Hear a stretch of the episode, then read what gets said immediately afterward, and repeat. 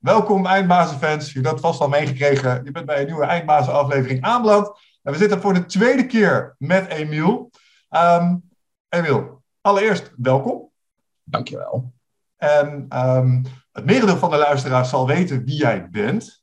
Maar laatst was ik met mijn neefjes aan de praat. En toen betrapte ik mij dat ik moest uitleggen wie Emiel Ratelband was. Dus het bestaat dat er mensen zijn die het niet weten. Dus stel je voor, je weet niet wie jij bent. Zou je heel kort even kunnen zeggen wie je bent en waar mensen je van kennen? Ja, als er nou iemand tegenkomt die zegt, ja, wie ben jij dan? Of zo, ja, dan sta ik natuurlijk ook even met de mond vol tanden. Want ik ben natuurlijk gewend dat iedereen me kent en iedereen heeft een oordeel over mij. En iedereen weet precies wat mijn interesses zijn en wat ik niet weet en dergelijke en zo. Dan zeg ik, hallo, ik ben Emiel Ratelband. En dan zeggen ze dan, wat doe je dan? Dan zeg ik, ja, ik ben een mislukte poffertjesbakker. En ik heb ooit eens een keer van NLP gehoord. En ik heb dat NLP in de jaren 80 naar Nederland gebracht. Maar ik ben natuurlijk een beetje verder gegaan. En ik zit nu een beetje door die ontwikkeling, die NLP, het inzicht in mezelf. Hè, want dan leg ik dan ook een klein beetje uit wat NLP eigenlijk is. Dus het inzicht in mezelf heeft me verder gebracht. En ik zit dus nu bij de epigenetica. Dus ik noem mezelf nou epigeneticus. Dus met andere woorden, al datgene wat ik allemaal gedaan had, dat wist ik niet. Ik was onbewust incompetent. Ik wist niet dat eigenlijk epigenetica heette. En dus dat het mijn lichaam verandert. En daardoor mijn hele zijn en mijn wezen, de DNA. En daarom zie ik er als 48-jarige ietsjes ouder uit dan die 48 jaar. Maar ik voel me er wel goed bij. Over 2 maanden krijg ik een kleintje nog. Willibrord gaat die heten. Naar mijn vriend. Mijn grote vriend Willibrord Frequin. Ja. Ik heb een dochtertje rondlopen. Dus die zul je af en toe wel horen schreeuwen. Die is 1,5. En heeft aan één ding niet gebrek. En dat is aan stemgeluid. Spreekt al vloeiend Thais. En dat gaat allemaal goed. Oké, mooi. Ja, misschien wel leuk om daar dan even kort te beginnen. Sowieso, help me herinneren, ik heb een klein presentje voor je. Moet ik je zo nog even aan het begin van de podcast uitreiken. Maar ja, je geeft het voorzetje nu zo mooi. Ik hoorde laatst van Wichert, in april was je in Nederland. En toen gaf je weer een van je ouderwetse seminars. En Wichert die belde mij na de tijd en hij zegt, Mies, ik weet niet hoe het kan, man. Maar die gast, die gaat maar door. Zo van, hij begint om 10:00 en om 10:00 s'avonds moeten ze hem stoppen. En dan is hij soort van nog niet moe. En als iemand die zelf ook wel eens les geeft, na 4:00 kun je mij soort van opdwijlen. Nou ja, als ik echt, ben ik wel moe na de tijd. En ik kan me voorstellen dat jij ook moe bent. Maar wat is je geheim van dat energieniveau? Er is geen geheim. Het is gewoon heel, heel logisch. Het is een kwestie van, dan vragen. Nou, jij vraagt het al. Ik word gedragen. En ik heb de overtuiging dat als je iets doet wat bij je past, dan word je gedragen. Mm. En dan ben je dus eigenlijk als het ware een soort een doorgeefluik van gene zijde. Laten we dat dan maar eens noemen, dan van gene zijde. Okay. En dat je dan gewoon, dan doe je gewoon je ding. Ja, niet gewoon je ding. Als je mij achteraf vraagt van, wat heb je nu verteld? Waar heb je het over gehad? Ja, dan weet ik dat echt niet. Dat weet ik gewoon niet. Dus ik ben gewoon een doorgeefluik, zo noem ik dat. Ah, jij staat dus in een pure staat van flow, sta jij op dat podium te oreren. Ja, en dat duurt dan gewoon, zoals 2 april duurde het van 's morgens 10 tot 2 uur, dus dat is dan 16 uur. En daarna gingen de meeste mensen weg en bleven nog een paar hangen. Dus daar hebben we nog even doorgegaan tot 3:30. En toen waren er toch nog een paar mensen die wilden dan toch nog wel even een beetje dieper gaan in bepaalde zaken. En die hebben we 's morgens om 7:00 bij het ontbijt. Hebben we die dan nog een 1,5 uurtje gehad. Dus die moesten dus om 9:30 ergens zijn. Dus, en dan sla jij gewoon de hele nacht over? Nee, ik slaap normaal gesproken 3-4 uur per nacht. Okay. Dus ik heb die nacht gewoon normaal geslapen. Okay. Ja. Normaal geslapen, ja. Als ik maar 4 uur slaap, dat komt niet goed, jongen. Okay. Dat is mijn overtuiging. En ik weet zeker dat de luisteraars of de kijkers nu, dat ze zich daar helemaal in kunnen vinden. Want als ze dus iets doen wat ze leuk vinden, ze gaan op vakantie, of ze zijn verliefd, ze hebben een eigen bedrijf, zijn ze net begonnen, of ze zijn van plan om een eigen bedrijf te beginnen. Je hebt je eerste klant, noem het allemaal maar op. Het is niet de eerste keer, hoeft niet de eerste keer te zijn, maar het is wel iets wat bij jou past, waar je naar uitgekeken hebt. Ja, dan sla je gewoon nachten over en dan beuk je gewoon door. Dan maakt het niet uit. En de kunst is natuurlijk, en nou komt natuurlijk het belangrijkste, hoe hou je dat vol? Hoe hou je dus dat in dat licht staan eigenlijk als het ware, want zo noemt dat er eigenlijk, de hand van God rust op mijn schouder, zeg ik wel vaker.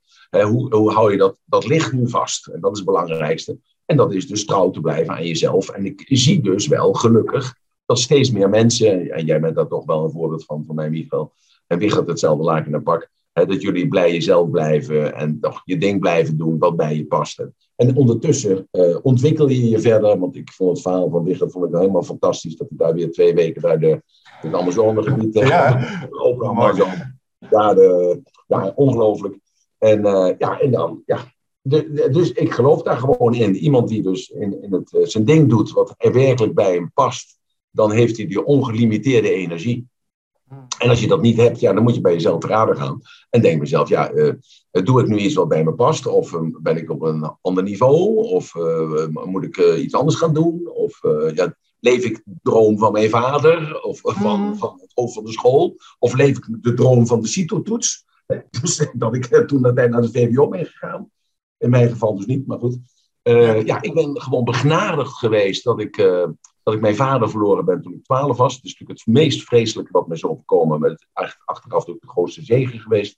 Mm-hmm. Zo, en als je dat meegemaakt hebt en dat inzicht heb je dan. Dat eigenlijk de grootste vloek is eigenlijk de oorzaak van de grootste zegen. Want dat heeft me wel gemaakt wie ik ben. Ik mag best tevreden zijn over mezelf. En ja, dat klinkt een beetje arrogant, maar het is toch wel zo. En dan zeg ik, ja, hoe is dat nou gekomen? En dat is daarmee begonnen eigenlijk. Dat ik het toen zelf heb moeten doen. En daardoor heb ik de fout gemaakt, mag ik ook rustig zeggen, bij mijn eerste kinderen. Heb ik ze bediddeld en besloten en niet overlegd, maar gewoon gedaan. Voor hen, met hen, zonder hen. En daardoor hen dus ontzettend leerproces ontnomen. Dus op oudere leeftijd hebben ze dat in moeten halen. Ja goed, en ik heb gewoon nog een tweede, derde en de vierde kans gekregen. Ik heb dus nu mijn 9e kindje, komt er nu aan. Ja. Maar met mijn 8e kind en mijn 7e kind doe ik het totaal anders. Ik heb net tegen mijn zoon gezegd, die woont dus dan ook hier bij mij in Thailand. Die heeft nu een vriendinnetje. Nou, die heb ik wat geld gegeven en gezegd, maar luister, zorg je maar dat je daar komt en zorg maar dat je terugkomt. En zoek het maar uit. Nou ja, dat was natuurlijk even huilen en dat was natuurlijk even spannend. Maar toen hij s'avonds thuis kwam om 10:30, toen zei hij wel, pa, ja, dit is wel weer een fantastische ervaring. Toen, dan kunnen we nog even over praten. En dan, dus ik heb er wel van geleerd.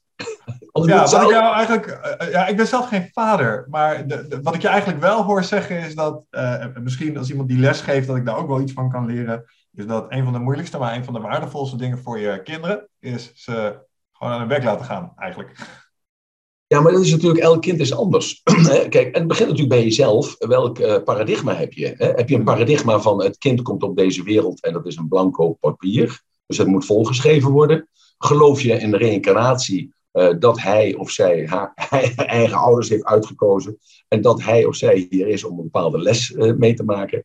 Ja, of geloof jij gewoon in vaststaand IQ of EQ. Of wat voor Q het dan ook zijn mag. Ja. Dat het aangeboren is. Dat die DNA bepalend is. Ja, dat is natuurlijk heel bepalend hoe jij dus daarmee omgaat. En dat is ook hetzelfde als je voor de klas staat. Of wat voor manier dan ook. Dan is dat van... Ja, wat denk jij? En wat vind jij? En wat geloof jij? En als jij daar staat en je denkt bij jezelf, ja, waar moet ik het vandaag over hebben? Ja, en je geeft jezelf dan over, dan is het ook goed. En als je van tevoren weet wat je moet gaan vertellen en je weet het van tevoren, ja, dan is het ook goed. Het is altijd goed, want fout bestaat natuurlijk helemaal niet. Ja, het lijkt mij heel eerlijk een van de engste dingen wat jij zegt. Als ik dan op het podium sta en ik weet niet eens wat ik zeg. Ik ben er zo één, ik wil graag weten wat ik te vertellen heb. En ik heb dan sheets bij me en zo. En dan moet ik goed beslagen ten huis komen. Dus ik vind het heel knap dat je dat zo durft. Want je wil ook een soort van performance geven. Ik wil nog heel even verder gaan op dat gedragen worden. En zoals je dat zo heel poëtisch zo mooi zei. De hand van God op mijn schouders. Ja, rust op mijn schouders. Kun je daar iets meer over vertellen? Dat wil ik wel. Ik ben eigenlijk niet religieus opgevoed. Mijn moeder was vrijzinnig en mijn vader was gereformeerd. Mijn vader deed er niets aan, mijn moeder deed er nog minder aan. Toen ik een jaar of 8 was, vroeg ik aan mijn moeder van... wat is nou gereformeerd zijn? En toen zegt ze, nou, er zijn bepaalde dingen die je moet doen om in de hemel te komen. Ik zeg, en wat zijn die dan? Nou, zegt ze, je moet niet stelen, je moet niet liegen. Je moet gewoon niet iets willen hebben wat niet voor jou is. Nou ja, kortom, een beetje de 10 geboden een beetje. En ik zeg, en dat vrijzinnig dan? Dan zegt ze, nou, dat vrijzinnig is, je mag er zelf van maken wat je zelf wil. Ik zei, nou, dat laatste, dat bevalt me heel goed. Toen zei ze, ja maar, zei ze toen. Vrijzinnig is eigenlijk gewoon één ding, en dat is, wat u niet wil, wat u geschiedt, doe ook dat, een ander niet. En toen dacht ik bij mezelf, ja, dat vind ik eigenlijk wel logisch. Dus ja, dat heb ik eigenlijk nagestreefd in mijn jeugd. Wat niet altijd gelukt is, moet ik zeggen. Want ik heb toch wel een foto van gemaakt.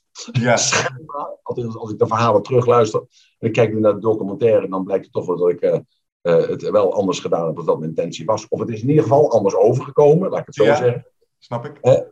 Dus ik heb toch wel mensen pijn gedaan. En tekort gedaan. En dat had ik natuurlijk niet gewild. Maar goed, ik had er wel een positieve intentie. Dat heb ik natuurlijk, dat is dan weer de mooie reframe die ik er voor mezelf af me aanmaak. Ik had wel een positieve intentie. Dus ja, dan heeft het niks met mij te maken. Dan ligt het aan de ander. En ja, ik ben niet verantwoordelijk voor jouw interne representatie. Want ja, ik weet toch niet wat jij oppikt. Kijk je nu naar het missen van mijn machetknopen? Of kijk je naar mijn tanden die schots en scheef staan? Of kijk jij met jaloezie naar mijn haar? Of kijk je juist naar mijn kop met haar en denk mezelf, gadverdamme, wat vies onhygiënisch is dat. Je kunt beter een baard en een snor hebben zoals ik. Want dan ruik je tenminste nog wat je eergisteren gegeten hebt. Ja, ik weet niet wat jij denkt. Dus ja.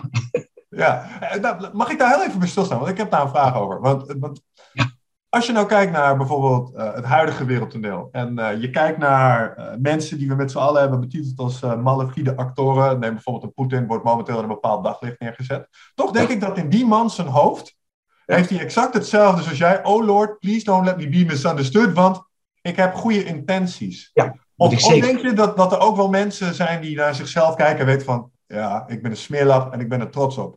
Is dat er ook? Of is het toch altijd wel je hoofd die het recht tikt een bepaalde kant op? Nou nee, hij heeft natuurlijk gelijk. Wil provocerende uitspraak? Ja, ga verder. Daar bedoel je vast meer mee. Ja, hij heeft gewoon gelijk vanuit zijn eigen beleving. Ja. En als je kijkt naar de censuur die hier in Nederland plaatsvindt, dat is dezelfde censuur die plaatsvindt in het andere land. Zeker. Alleen, wij noemen dat propaganda en zij noemen dat ook propaganda. Dus het is allemaal hetzelfde.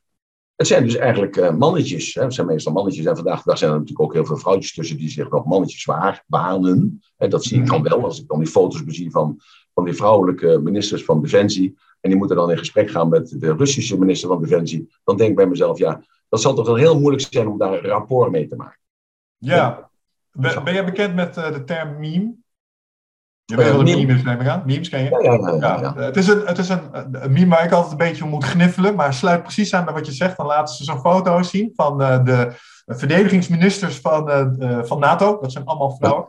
En dan laten ze de verdedigingsministers zien van het Oostblok. En dat zijn allemaal van die grimmige militairen, van die petten en die uniformen en zo. En de geïmpliceerde boodschap is altijd, ja, die gasten in die oorlogsuniforms, die zullen vast wel beter zijn in oorlog voeren. Dat bleek echt mee te vallen de afgelopen paar weken.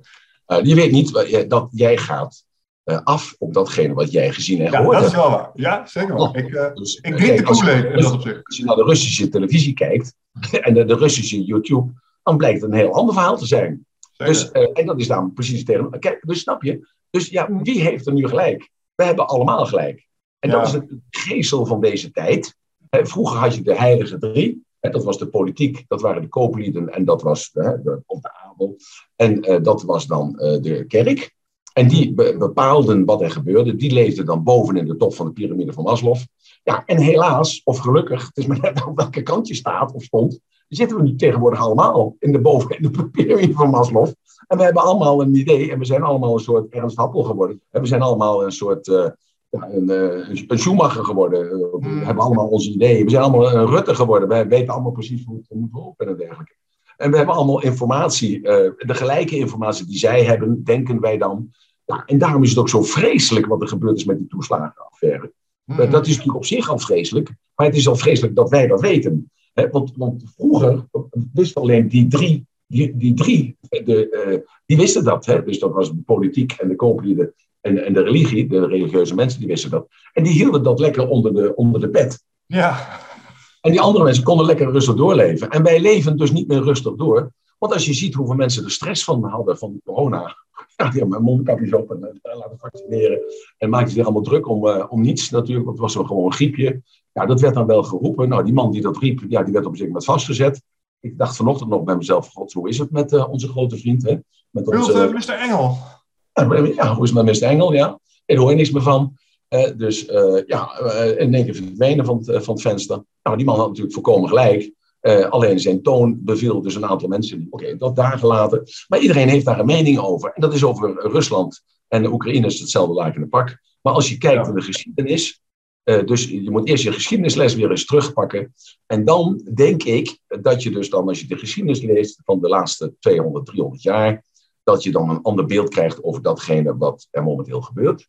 En als je je gezonde boerenverstand gebruikt en je denkt bij jezelf, ja, hoe zou ik me nou voelen als ik nou Poetin was en ik heb een land te besturen, hè, en jij hebt misschien een huishouden te besturen of jij hebt misschien een bedrijf te besturen of je hebt alleen je eigen team, hè, dus je eigen handen en voeten en lijf te besturen. He, dus hoe zou ik nou reageren als ik van de andere kant dat ik mijn spulletjes niet meer mag verkopen, of aan de andere kant dat nu iedereen hen komt helpen met zware vliegtuigen en mijn mensen sterven daar ook door. Dus we zijn eigenlijk in oorlog met de hele wereld al. Ja, hoe zou ik me nou voelen? Zou ik op die knop drukken of niet op de knop drukken? Ik weet zeker dat er heel veel mensen zijn die, als ze zo zouden gaan denken, dat ze denken, ik heb al lang op die knop gedrukt. Nou, Poetin heeft nog niet op die knop gedrukt. Dat zal hij ook niet doen, want hij weet ook wat de consequenties zijn, want daar is hij natuurlijk heel te slim voor, want iemand die daar komt, dat is net als Rutte of Macron, hè, of als Merkel, of ja, noem ze allemaal maar op. Die zijn mensen natuurlijk toch zo slim in communicatie en in politieke statements. En die zijn zo slim, dat is gewoon niet achterlijk. Ja? Duidelijk. En dan even vanuit het perspectief framing. Wat je hebt geleerd vanuit je lesgeven aan mensen. En je geeft al aan, het maakt mensen niet per se gelukkiger. Hoe navigeer jij dit? Dus alle dingen weten is niet per definitie goed voor je mentale welzijn. Je kop met het zandteken misschien ook niet per se, maar het zal wel ergens in het midden liggen. Als de geest uit de fles is, dan stop je hem niet meer terug. Ja, als de Pandora's doos open is, ben je de sigaar, is wat je zegt. Ja, gewoon lul. Ja, excuse helemaal, dames. Ja. Ja. Maar daarover nadenken. Oké, nou, geest is uit de fles. We moeten ermee dealen. Dus het feit dat er veel informatie is en dat soort dingen. Dan zijn er denk ik alsnog dingen die je kunt doen om daar beter mee om te gaan. Heb je vast wel mee geëxperimenteerd? Heb je vast wel iets zinnigs over te zeggen? Wat zou je mensen daarin aanbevelen? Nou, ik kan aanbevelen gewoon even rustig je verstand gebruiken. En je niet gek laten maken door bepaalde kreten. En of dat nu van deze kant af komt of komt van de andere kant af. Ja. Kijk, alles is mode. Er is niks nieuws. Bestendigheid is de illusie van elk tijdperk. Dat wil zeggen dat als je in een tijd opgegroeid bent van de inflatie, dan is inflatie hoort bij het leven. Dan ben je opgegroeid in een tijd van hyperinflatie, dan is hyperinflatie hoort bij het leven. Nou, zo zijn er allerlei facetten eigenlijk, als het ware, wat wij gewoon zijn gaan vinden dat normaal is. Nou, er zijn natuurlijk heel veel dingen die zijn niet normaal, want die horen niet bij mensen. En ik heb het niet over goed of fout, want het is allemaal een leerproces. Dat hoort niet bij mensen. En we krijgen een soort reset, hè? Dus waar iedereen het dan 3 jaar geleden over had, dus Engel onder andere ook, reset, ja, dat is een heel logisch proces. Daar zitten geen mannen achter, daar zit niet die enge man achter uit Davos, die ook er nog zo eng uitziet en ook zo'n eng stemmetje heeft. Je weet wel niet. Nou ja, ik spreek zijn naam natuurlijk niet uit, maar je herkent het gelijk als ik het zo uitleg. Ja. Er zit dus helemaal niks achter. Nee, mensen die dus bedoelingen hebben, die pakken dus iets op en die leggen dat uit. Ik heb wel vaker ook wel zo, mensen zijn eigenlijk als het ware olifantenrijders. Ze zitten op een olifant en die olifant die leeft vanuit zijn instinct, die leeft vanuit zijn intuïtie, die leeft vanuit het moment nu. En die gaat linksaf en jij zit bovenop die olifant en je denkt, ja, ik wil niet linksaf weggaan, ik wil rechtdoor. En die olifant die gaat linksaf, die gaat rechtsaf en je denkt, ja, maar ik wil niet rechtsaf, ik wil rechtdoor, ik wil terug. En die olifant die doet helemaal niks wat jij wilt. En aan het eind van de avond ben jij alleen maar bezig om aan je familieleden, aan je vrienden, aan iedereen te vertellen. Maar vooral aan jezelf, om jezelf te rechtvaardigen dat jij er niks aan kon doen. Dat je linksaf, rechtsaf en rechtdoor bent gegaan. Zo, en ja. Ik denk dat eigenlijk een hele mooie metafoor is, die ik ook beschreven heb in mijn boek Metaforica. Als je zo kijkt, dan noemt men dat een onderbuikgevoel, of men noemt dat het ware ik, of dat maakt het allemaal niet uit. Dus er zijn gewoon heel veel momenten dat je gewoon even niet in grief bent. Hè? Dat je niet even kunt pakken van, oké, en achteraf kun je het dan reframen, je kunt het dan pakken zo, en het dan maken zoals jij, dat het dan past in jouw doelstelling. Nou, en ik denk dat gebeurt vandaag de dag, dat als je dan Poetin hoort praten, dat hij zegt het Westen is decadent. Nou, en vanuit zijn bril bekeken, heeft hij daar dan ook gelijk in? Dat is ook zo. Dat heeft de geschiedenis ons dan wel geleerd. Hoewel de geschiedenis ons ook geleerd heeft dat wij niks geleerd hebben van de geschiedenis. Want anders zouden wij diezelfde fouten niet maken natuurlijk. Ja, zeker. Zeker. Ja, dus, maar de geschiedenis heeft ons ook geleerd dat het einde van een bepaalde fase, dat dat altijd afloopt door middel van de decadentie en speculatie. En nu kom ik even weer terug op datgene wat ik net 10 minuten geleden verteld heb. Maar vroeger was het alleen die studie die dat deden. Ja. Dat was de religie, de kooplieden en de AWO, de politiek, die dat met z'n drieën deden. En nu doet de hele bevolking het. Want iedereen die belegt, iedereen investeert in de bitcoin, wat niets anders dan gokken is, dan speculeren is. Ja. Iedereen is decadent. Want niemand houdt zich meer aan de regel. Kijk maar bij het rode stoplicht, bij de zebra. Kijk maar even naar de 100 kilometer. Dat is beter voor de stikstof. En het is beter voor onze veiligheid. En ondanks dat drukt nog iedereen op het gaspedaal. En zo zijn er dus heel veel decadente voorbeelden te noemen. Dat er een aantal zaken zijn die inluiden dat wij mensen op een bepaald punt zijn beland dat we daar eigenlijk een grote klootzooi van maken. Ja, een grote klootzooi van maken. Maar tegelijkertijd, en dat hoor ik je ook zeggen, volgens mij was dat altijd al zo, maar was dat pas bij een beperkter aantal mensen bekend. Maar nu is het massaal. Ja. Nu is het massaal.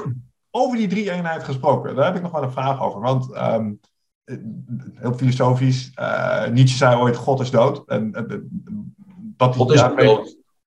Wat zeg je? God is niet dood. Nee, zeker niet. Maar wat hij daar volgens mij mee bedoelde was... Als God is dood, dan zeggen heel veel mensen van... Ja, God is dood. Dus Michael zegt God is dood. Die nemen dat letterlijk. Maar God is niet dood, want jij bent levend en jij bent God. Zeker. Maar wat Nietzsche volgens mij bedoelde is dat de kerkelijke macht... zijn invloed een klein beetje aan het verliezen was in de maatschappij... door de opkomst van ratio, wetenschap en dat soort dingen. En wat ik zelf ook... En ik merk dat aan mezelf... dat ik soms nu in het navigeren van dit soort dingen... mis ik iets als een kerkgod, iets groters om me aan vast te houden... iets wat het een stukje zin geeft. Zo van, ja, het zal wel ergens toe leiden of zo, weet je wel. Maar wat dan? Ja, weet ik veel. Ik kan wel winkelen in de huidige wereldreligies... maar die vind ik zo dogmatisch, weet je wel. Maar ergens geloof ik wel dat het feit dat dat is weggevallen... ook zorgt voor minder sociale cohesie of zo. Dat we nu ook wel een beetje zien, dat het afbrokkelt. Nee. We zitten in een fase, we zitten in een breekpunt. En in dat breekpunt is dat we dus, en dat is de strijd die er dus gevoerd wordt. Dus metaforisch zie je dat om je heen als je dat wilt zien, als je dat ook zo kunt zien als het ware. Dat er nu een strijd is tussen goed en kwaad en dat wordt dan dus gematerialiseerd door het Westen tegen het Oosten en daartussenin zit de Oekraïne. Maar het gaat natuurlijk om het punt van die verantwoordelijkheid die wij gekregen hebben door niet meer te geloven in het instituut Jezus. Hij liep over het water, hij brak het brood voor 100.000 man of 10.000 man. Dat we dat niet meer willen geloven of kunnen geloven, dat maakt ook allemaal niet uit, dat is ook allemaal oké. Maar die verantwoordelijkheid voor het zelfbestaan, ligt dus nu bij jou. Ja. En wat we vergeten zijn, we hebben de mensen dus gewoon losgelaten en iedereen kloot maar wat aan. En dat zie je dus gewoon, iedereen kloot maar wat aan. Ja, maar... Omdat er geen richtlijn is, want iedereen heeft... Nou, we gaan weer terug naar het begin van 20 minuten geleden. Ja, we zijn nu allemaal een soort Rutte, of een soort scheidsrechter op voetballen. Of we hebben allemaal oordeel overal over. En dat is, we moeten onszelf als richtlijn gebruiken, als richtsnoer gebruiken. En dat is dus het goddelijke. En dat goddelijke is, dat zijn je hersenen. Ja, het klinkt heel, heel raar. Maar dat is het, en in die hersenen zit ook de ziel. En dus dat is het mentale, dus dat ben jij, die moet vechten tegen het goddelijke. Want dat is de ziel, die zit ook in je hoofd. En dat is dus door middel van geestverruimende middelen, of door middel van meditatie, of door middel van gebed, of de rozenkrans, of door middel van weet ik veel wat, probeer je dus die geest, dus dat denken van jezelf rustig te houden, zodat die ziel naar boven kan komen, en dat die ziel dat leidmotief is. Dus die ziel heeft gewoon het beste met jou voor. Want je bent niet voor niets hier. En als je dus dat kunt geloven, dat je daarboven zit, dat jij dat bent, dat jij die hersenen bent, dan begrijp je ook dus gewoon dat de epigenetica, dat je dus je gezondheid kunt sturen. Door middel van een beslissing te nemen, ik stop nu met roken of ik steek er nog een op. Ja. Ik neem nog een stuk varkensvlees. Ik weet niet wat erin zit, maakt me ook niet uit. Waar die gelopen heeft, maakt me ook niet uit. Ik heb gewoon honger en een zin in een stuk varkensvlees. Ja, en dat beïnvloedt dus je lichaam, maar dus ook je geest. Ja. Want je gaat er anders door denken, je gaat er anders door vielen, je gaat er anders door schijten. En dus gewoon, ja, al met al word jij daardoor een andere persoon. Dus jij bepaalt dat daarboven in je hoofd. Ja. En als je op die manier dus staat voor 100 man of 1000 man, dat maakt niet uit. Mijn grootste zaal was geloof ik iets van 55.000 man in China. Ja. En ik had de 2 vertalers, die konden mijn snelheid niet bijhouden. En ik elke keer... trucjes er tussendoor halen van... leg je linkerhand op de rechterschouder van de persoon die rechts voor je zit. Ja, en dan keek ik of die Chinezen dat vertalen, want ik kon dan checken. Nou, dat deden ze eigenlijk allemaal goed. Dus, en zo heb ik toch die Chinezen, die 55.000 Chinezen toch... een uurtje of 8, 9 gebiologeerd vast kunnen houden. Terwijl in China echt de spanningsboog is daar ongeveer maximaal... bij ons is 12,5 minuut. En daar is het nog iets korter, omdat het eten sneller verteert. Want als je kijkt, Chinezen eten heel snel. Hè? Ja. Dat is dan rijst wat heel snel verteert. En daar eten daar dan wat groente en wat fruit bij. En dat is natuurlijk ook heel snel. Dus de prestatie van mezelf... Goed, mooi. Ja, nou, breng me toch wel even bij het... ook een aanknopingspunt om weer eens even met elkaar te kletsen. Want er gebeurt wat moois voor jou. In mei, deze maand dus... Ik weet niet of deze podcast in mei uitkomt, maar in ieder geval in mei is er een toffe podcast over jou uitgekomen. Videoland. Op hete kolen. Het leven volgens Emiel. En dit is voor mij even een trigger om jou eventjes iets uit te reiken. Je gaat dit ding, ga je opgestuurd krijgen naar Thailand, waar je nu woont. Maar ik heb hier iets voor jou. Ik hoop dat het met de glimp te zien is. Wij hebben een hele toffe filmposter van jou laten maken. Wow. Gemaakt door quotes. Daarvoor hadden we die toffe foto van je nodig. En daar staat je favoriete quote op, je wapenfeiten en het feit dat je hier weer bij Eindbaas de gast mocht zijn. Hopen dat die een tof plekje aan je muur weet te vinden. Ergens. Oh, fantastisch. Dus je kunt het ook sturen naar mijn postbus. Daar wordt het dan opgepakt door mijn dochter. Oh, perfect. Ja, nee, helemaal goed. Dat gaan we regelen. Maar laten we het eens even hebben over dat fantastische wapenfeit. Een docu over jezelf gemaakt krijgen. Dat zal toch ook in jou niet... zeg maar, geringe levenservaring, een mooie mijlpaal zijn geweest. Nou ja, ik zie dat niet zo, eigenlijk. Ik had al eerder die vraag gekregen. Mm-hmm. Ook mensen die een biografie over mij wilden schrijven. Mensen die een docu over mij wilden maken. En ik heb dat eigenlijk altijd geweigerd. Waarom heb ik nu ja gezegd? Omdat ik denk, ik ben nu op een bepaalde leeftijd gekomen, 48... dat ik nog het werkelijke succes nog ga beleven. Mm-hmm. En dus ik wilde eigenlijk ook een bepaalde periode afsluiten. En tegelijkertijd laten zien van ook als je deze leeftijd hebt die ik heb. Hè, dus ik ben biologisch 48, chronologisch ben ik 73. Dat je dus op je 73ste nog een beslissing kunt nemen om te zeggen. Ik verbrand alle schepen achter mij en ik ga gewoon helemaal overnieuw beginnen. Nou, en daarbij hoort een soort afrekening. En die afrekening is dus... van wat is er nu eigenlijk gebeurd met Emiel in die afgelopen 73 jaar. Oh. Dat hij zo denkt. En dat is de essentie van de zaak. Dus wat gebeurt er nou in mijn leven, waardoor heel veel mensen zouden zeggen, als ik er naar kijk, word ik er al moe van. Maar ik haal daar de energie uit. Wat is er nou gebeurd? Wie ben ik nou tegengekomen? Wat heb ik gedaan? Wat heeft dat voor mij betekend? Hoe heb ik dat geïnterpreteerd? En hoe heb ik dan die beslissing genomen om dus dan afgelopen kerstmis kinderen op te pakken en naar Thailand te gaan. En mijn laatste draagmoeder, de moeder van mijn kind, geen draagmoeder, maar de moeder van mijn kind dus, over 2 maanden mijn zoontje ter wereld zal brengen. Ja. Wat is nou daar de motivatie van eigenlijk? Hoe komt het nou dat ik dat gedaan heb en al datgene wat ik meegemaakt heb in mijn leven, dat ik dat op een bepaalde manier zo geïnterpreteerd heb, waardoor ik die kracht, die energie, die vitaliteit, en die flexibiliteit in mijn geest heb behouden. Wat ik hier heel erg tof aan vind, is dat... ben jij bekend met de monomythe?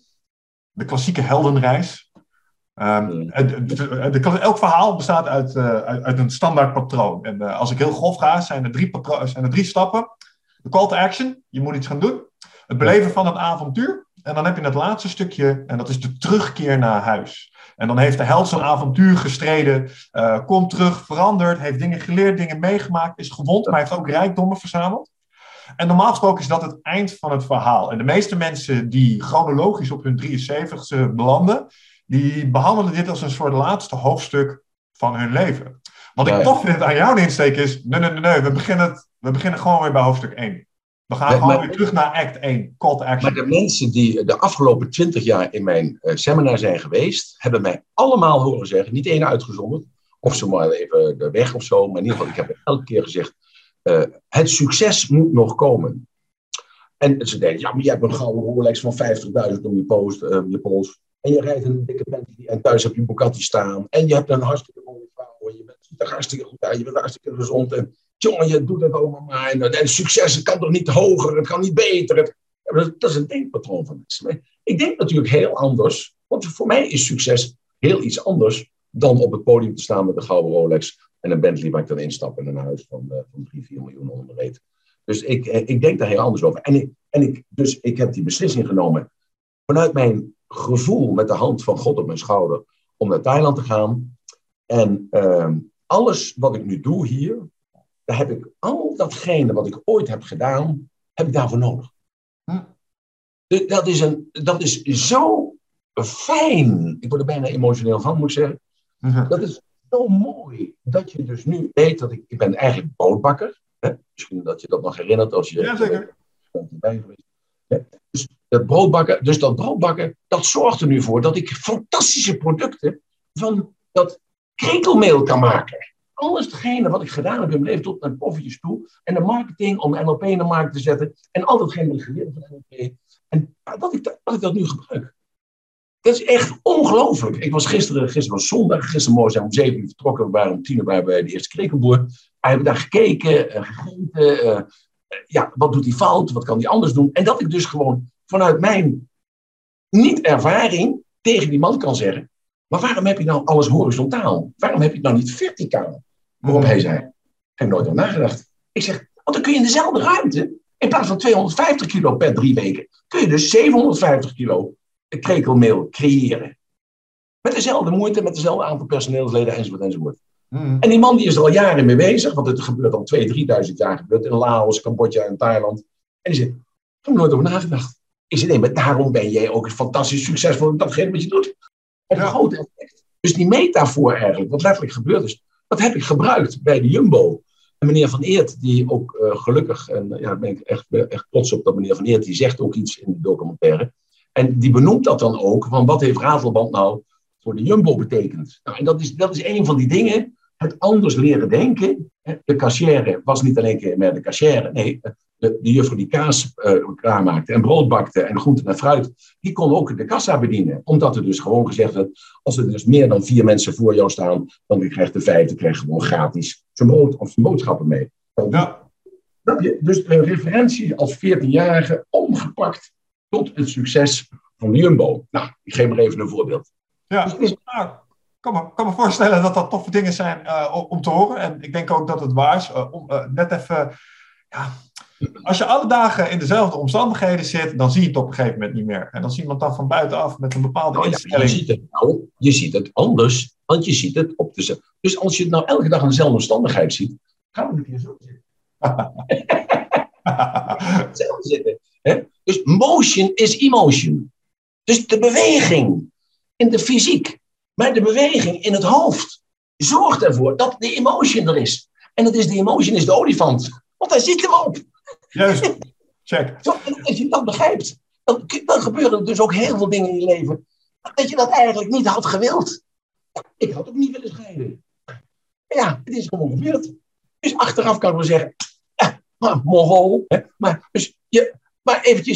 dan denk je mezelf, stom. Had van tevoren je huiswerk moeten doen. Dus ik krijg een tweede kans. Ging toch weer fout. Kreeg een derde kans. Ging weer fout. Vierde kans. Ging weer fout. Ja, wie is hier nou niet achterlijk? Ja, ik natuurlijk. Want ik heb niet geleerd. Wat is de definitie van stom? Zelfs blijven doen en een ander resultaat verwachten, Emiel. Check. Desondanks. Wat ik mooi vind aan je verhaal is dat... Want ik had een van de vragen die ik had was... als je nou terugkijkt naar zo'n documentaire... daar zullen vast momenten in zitten waar je best wel... je zei het straks ook wel best wel tevreden bent over jezelf. Zo van goed gedaan. Ja. En wat ik er leuk aan vind is... ik hoor jezelf dingen als... die mensen typisch als succes zouden betitelen. De 50.000 Rolex. Ja. Dan zeg je van, dat is het niet. Het zijn die dingen waar ik impact heb gemaakt. Waar het anders denken was. Waardoor daardoor weer dingen beter zijn geworden. Dat is veel belangrijker. Klopt die interpretatie? Dat je daar trots op bent als de welvaart die het voor je gegenereerd heeft? Nou, ook dat is natuurlijk... Kijk, jij zegt, je zit op die plaats en je neemt niet meer waar omdat je niet verandert. Zo is dat natuurlijk ook een kunstje geworden. Hè? Niet vergeten, hè? Hmm. En dat was elke keer voor mij, was het gewoon weer om uit dat kunstje te komen. Want namelijk, als ik een kunstje doe, dan word ik niet gedragen. Want dan is het mijn ego. Oh. Begrijp je dat? Ja, ik denk dat dit titelt iets. Want ik denk dat ik soms... het spreekt me aan, omdat ik met de film misschien mijn kunstje aan het doen ben soms. Dus deze resoneerde even. Maar in de zaal, dus de keren dat ik een kunstje deed, dat is 2 keer gebeurd, is om precies na te gaan bij welk bedrijf dat is gebeurd. Kan ik je precies vertellen. En dat ik dacht, nou, dat doe ik wel eventjes. Omdat je dan denkt van, nou, dan ben je gek, ik kan het wel. Nee, ja. Dan vergeet je dus de waarde. Je vergeet waar het om gaat. En het gaat niet om mij. Het gaat om het grote geheel. Hmm. En dus dat is succes. Dat niet alleen beseffen, maar wat ik nu ga doen met die krekels. Ja, dat is natuurlijk... blow-minded. Weet je wel, dat is gewoon dus zoiets anders, waardoor je zoveel waarde toevoegt. Want een koe die zo groot is, bestaat voor zoveel uit proteïne. En als je zoveel krekels hebt, bestaat dat voor zoveel proteïne. En hoeveel water je bespaart. Hoeveel CO2 je bespaart. Nou ja, kortom, ik het hele verhaal, ik hoef het allemaal niet te vertellen. Hè? Dus dat je dus nu in één keer door iemand die één ding heeft gezegd, hier ooit in Thailand, waardoor je dus alles op de plaats valt. En dat je dus zegt, hey, dat ga ik doen. En nu dat dit een succes is.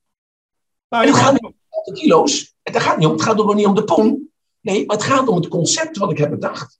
Dat ik dus mensen die hier gewoon 14.000 baht per jaar verdienen, dat is dus ongeveer 14.000, dat is ongeveer €450 verdienen, dat ik die mensen dus dat ga geven. Zij gaan dat doen. Zij gaan dus daar dat bedrijf beginnen. Ik ga hem begeleiden, ik investeer en zij krijgen dat. Dus ik richt een coöperatie op, daar worden zij leden van.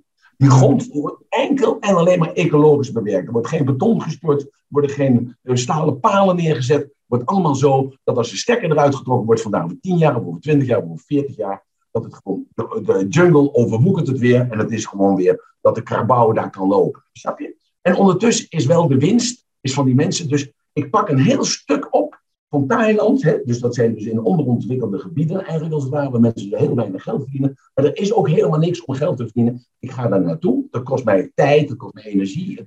Ik moet er alles naartoe brengen. Maakt allemaal niet uit. Want ik deel dus als het ware een hele gemeenschap op.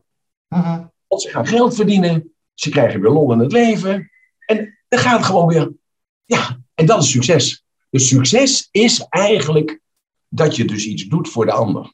Ja, dat ben ik met je eens. En niet alleen voor die gemeenschap. Want wat ik tof vind aan dit specifieke product... Ik weet een klein beetje over krekelmeel en wat kan. Maar ik vind het een interessant product... omdat het een van de dingen is... die bijvoorbeeld vleesconsumptie kan helpen reduceren... het zijn ecologisch makkelijkere producten om te maken voor je proteïne. Dus je gaf het al, de waterbehoefte is lager. Nou, dat wordt ook een schaars goed de komende tijd. Dus ik vind het een fantastische duurzame innovatie. En sluit ook mooi aan bij iets... Misschien herken je dat wel, misschien kun je daar ook iets even over zeggen. Ik word altijd heel blij van dit soort initiatieven, omdat het me hoop geeft. En ik vind de laatste tijd mensen veel te cynisch, nihilistisch, van... We gaan het toch met z'n allen aan, weet je. Dat heeft allemaal geen zin meer. En dat maakt me altijd een beetje chagrijnig. Zo van, ja, met die mentaliteit zeker, weet je wel. Niet chagrijnig worden, niet chagrijnig worden. Het moet je juist ontladen en laten zien dat het anders kan. En jij bent die persoon die het anders laat horen en anders laat zien. En dat zij daar weer die krachten hebben. Ja, maar dat gaat bij mij altijd even vooraf met een moment van irritatie. Voordat ik in die houding kom. Zo van, als dat dan niet langer duurt dan 2 seconden, dan is het goed. Ja, oké. Nou, dat kan ik niet beloven, maar ik doe mijn best. Oké, maar dat vind ik dus in ieder geval heel tof van. Maar hoe... als je kijkt naar wat je wat precies met dat meel gaat doen, even los van het feit dat je krekelmeel gaat maken. Je gaat er zelfs bitterballen mee maken, hoorde ik je zeggen? Ja, we gaan er bitterballen mee maken, we gaan er crackers mee maken, kroketten mee maken. Zelfs spaghetti zijn we al zover dat we spaghetti en macaroni van kunnen maken. Oké. We gaan het brood. Het enige waar ik nu nog mee zit is de marketing. Daar kom ik ook wel uit. Gistermorgen om 7 zat ik in de auto tot gisteravond 10 uur geloof ik met die jongens. Dus gisteravond eigenlijk alleen maar daarover gehad. Zij hebben het alleen maar over die proteïne, zoals jij het er ook over. Maar het gaat niet om de proteïne, want niemand eet een stuk vlees om de proteïne. Je eet een varkenshaasje omdat je zin hebt in een varkenshaasje, want dat is lekker met de bloemkool. Of je koopt lekker een Chateaubriand, want dat vind je lekker gewoon bij de spruitjes, bij wijze van spreken. Dus je denkt niet aan van meer of minder proteïne. Ik ga weg met de krekels. Ik ga niet weg met de krekels natuurlijk, maar ik ga het anders kaal. En ik weet nog niet hoe ik dat ga doen. Maar laat je verrassen, gewoon in de komende weken zal het naar buiten komen. En dan zal dat zoiets zijn dat totaal nieuw is en ook weer niet nieuw is. Want mensen willen gewoon vlees eten. Nou, we hebben er hamburgers van gemaakt. Je moet je voorstellen, we hebben hamburgers van gemaakt. 80% beef, 20% krekel. No. We hebben ervan gemaakt 80% kip en 20% krekel. No. Fantastisch. Maar we hebben er ook van gemaakt 80% plantaardig en 20% krekel. Wauw! Wat gek. Weet je wel? Maar nu is het, moet het nou vegetarisch zijn of niet? Weet je wel? Nee. Want het blijkt dus gewoon, dat is de blauwdruk. De meeste mensen weten dat niet. Dat die cellen, die hebben een bepaalde blauwdruk. En als je wat eet, dan valt dat daar ook op. En dan wordt dat dus door de RNA, wordt dat vertaald, de DNA. En dan wordt het eiwit geconverteerd. Dat zijn aminozuren. Want alles wordt afgebroken in aminozuren. En dan wordt het vertaald in bepaalde proteïne. Wat dan naar dat deelgebied moet van die cel die dat nodig heeft. Van het fabriekje die dat nodig heeft op dat moment. Ja. En het mooie daaraan is dat dus krekelmeel, dus de krekelblauwdruk als het ware past in ons leven. Dus de krekelproteïne is dus een dierlijke proteïne die past. Want mensen die al vegetarisch zijn, ik ben zelf 45 jaar vegetariër geweest. En toen ik dat hoorde, ik dacht altijd van, hé, plantaardige proteïne is hetzelfde, is net zo volwaardig als dierlijke proteïne. Het bleek dus niet zo te zijn na 45 jaar, dus ik ben gelijk gestopt. Dus ik eet nu weer vlees, maar dan van de kip en van de zee, hè, dus van vis. Ja. Maar dus krekelmeel is dus precies datgene wat we nodig hebben. Is een volwaardige aminozuur wat we kunnen transporteren door ons hele lijf. En het geeft ook nog, hebben we gisteren gebleken, er zit heel veel zink in. Wat heel goed is voor de potentie.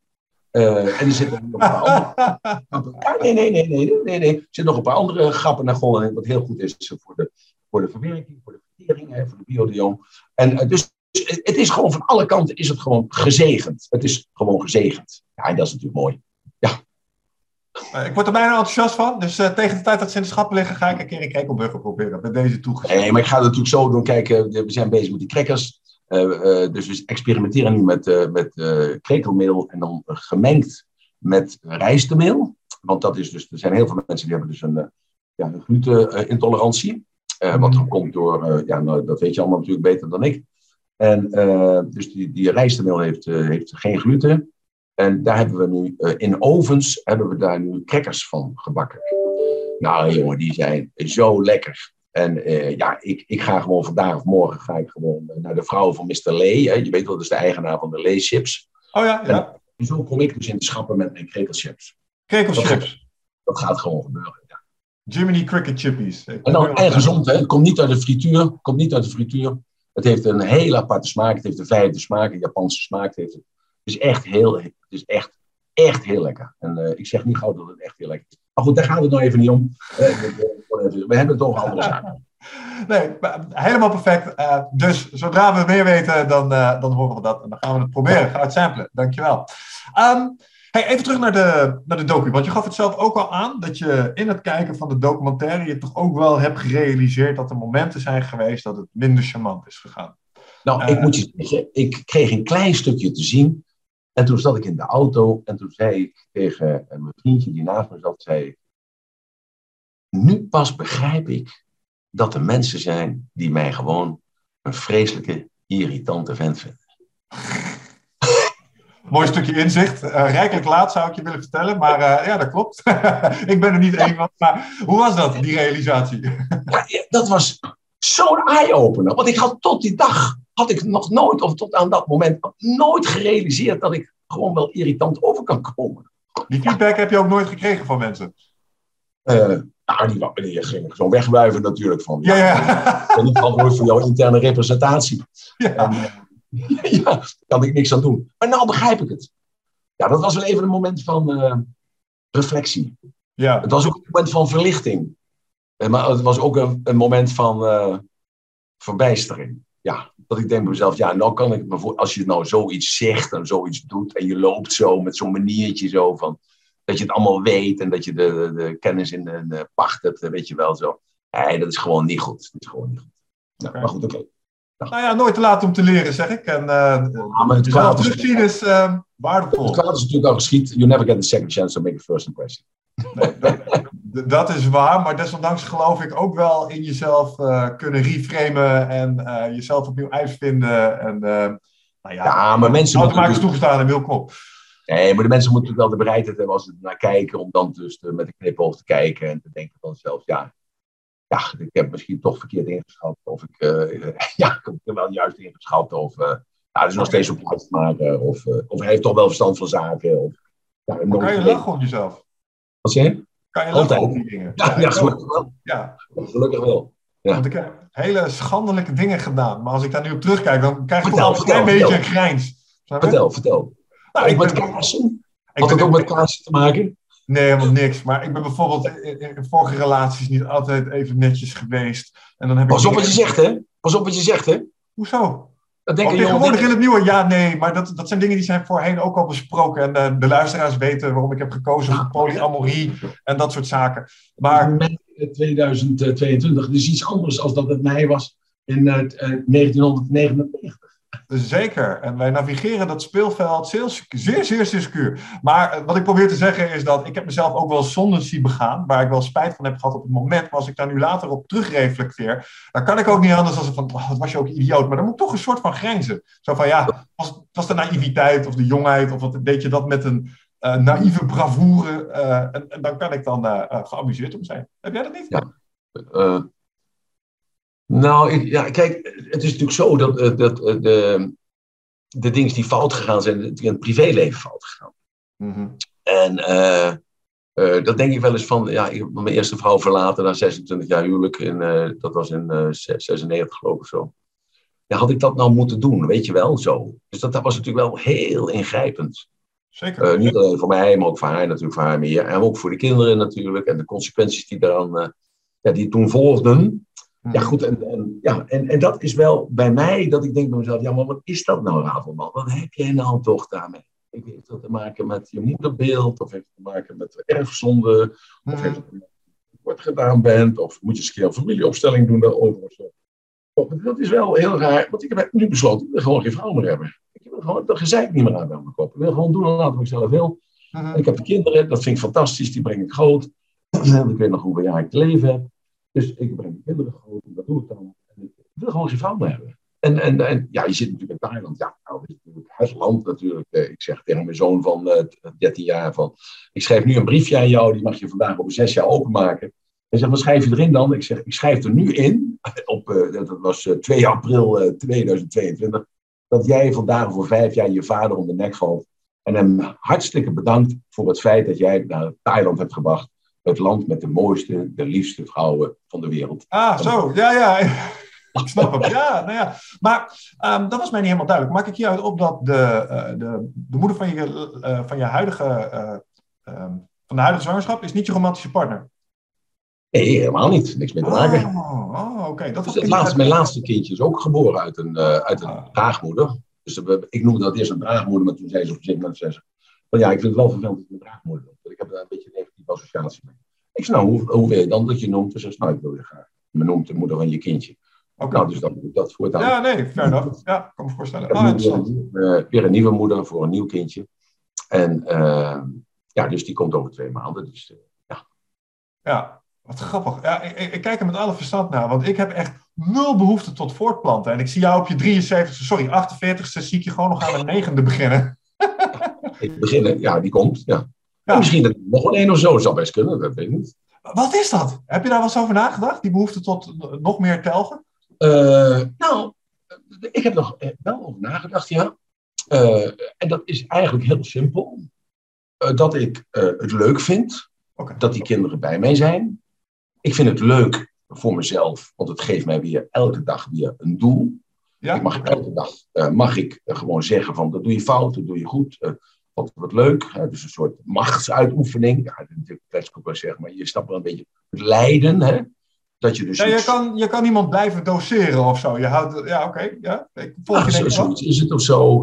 Ik vind het gewoon heerlijk. Gewoon, dus nu dat ik mijn kleintje van, die is dus bijna 2. Nou, ik ga elke dag met haar zwemmen. Het zwembad wil ik hier achter heb liggen. Dat kindje zwemt al zonder bandjes. Hij is 20 maanden. Ze is hartstikke blij dat ik wegga, want er komt er een Thaise juffrouw die voor haar zorgt. Ja. En ze is hartstikke blij als ik weer thuis kom, want dan is papa weer thuis. En dat is gewoon, ik vind dat gewoon fantastisch. En slaap lekker bij mij en we doen leuke dingen. We gaan s'avonds altijd lekker eten met z'n tweetjes of met z'n drietjes. Emiel erbij. Nou, Emiel is nog 13 jaar, nou die krijgt een beetje jeuk. Dus die heeft wel een beetje vriendinnetjes.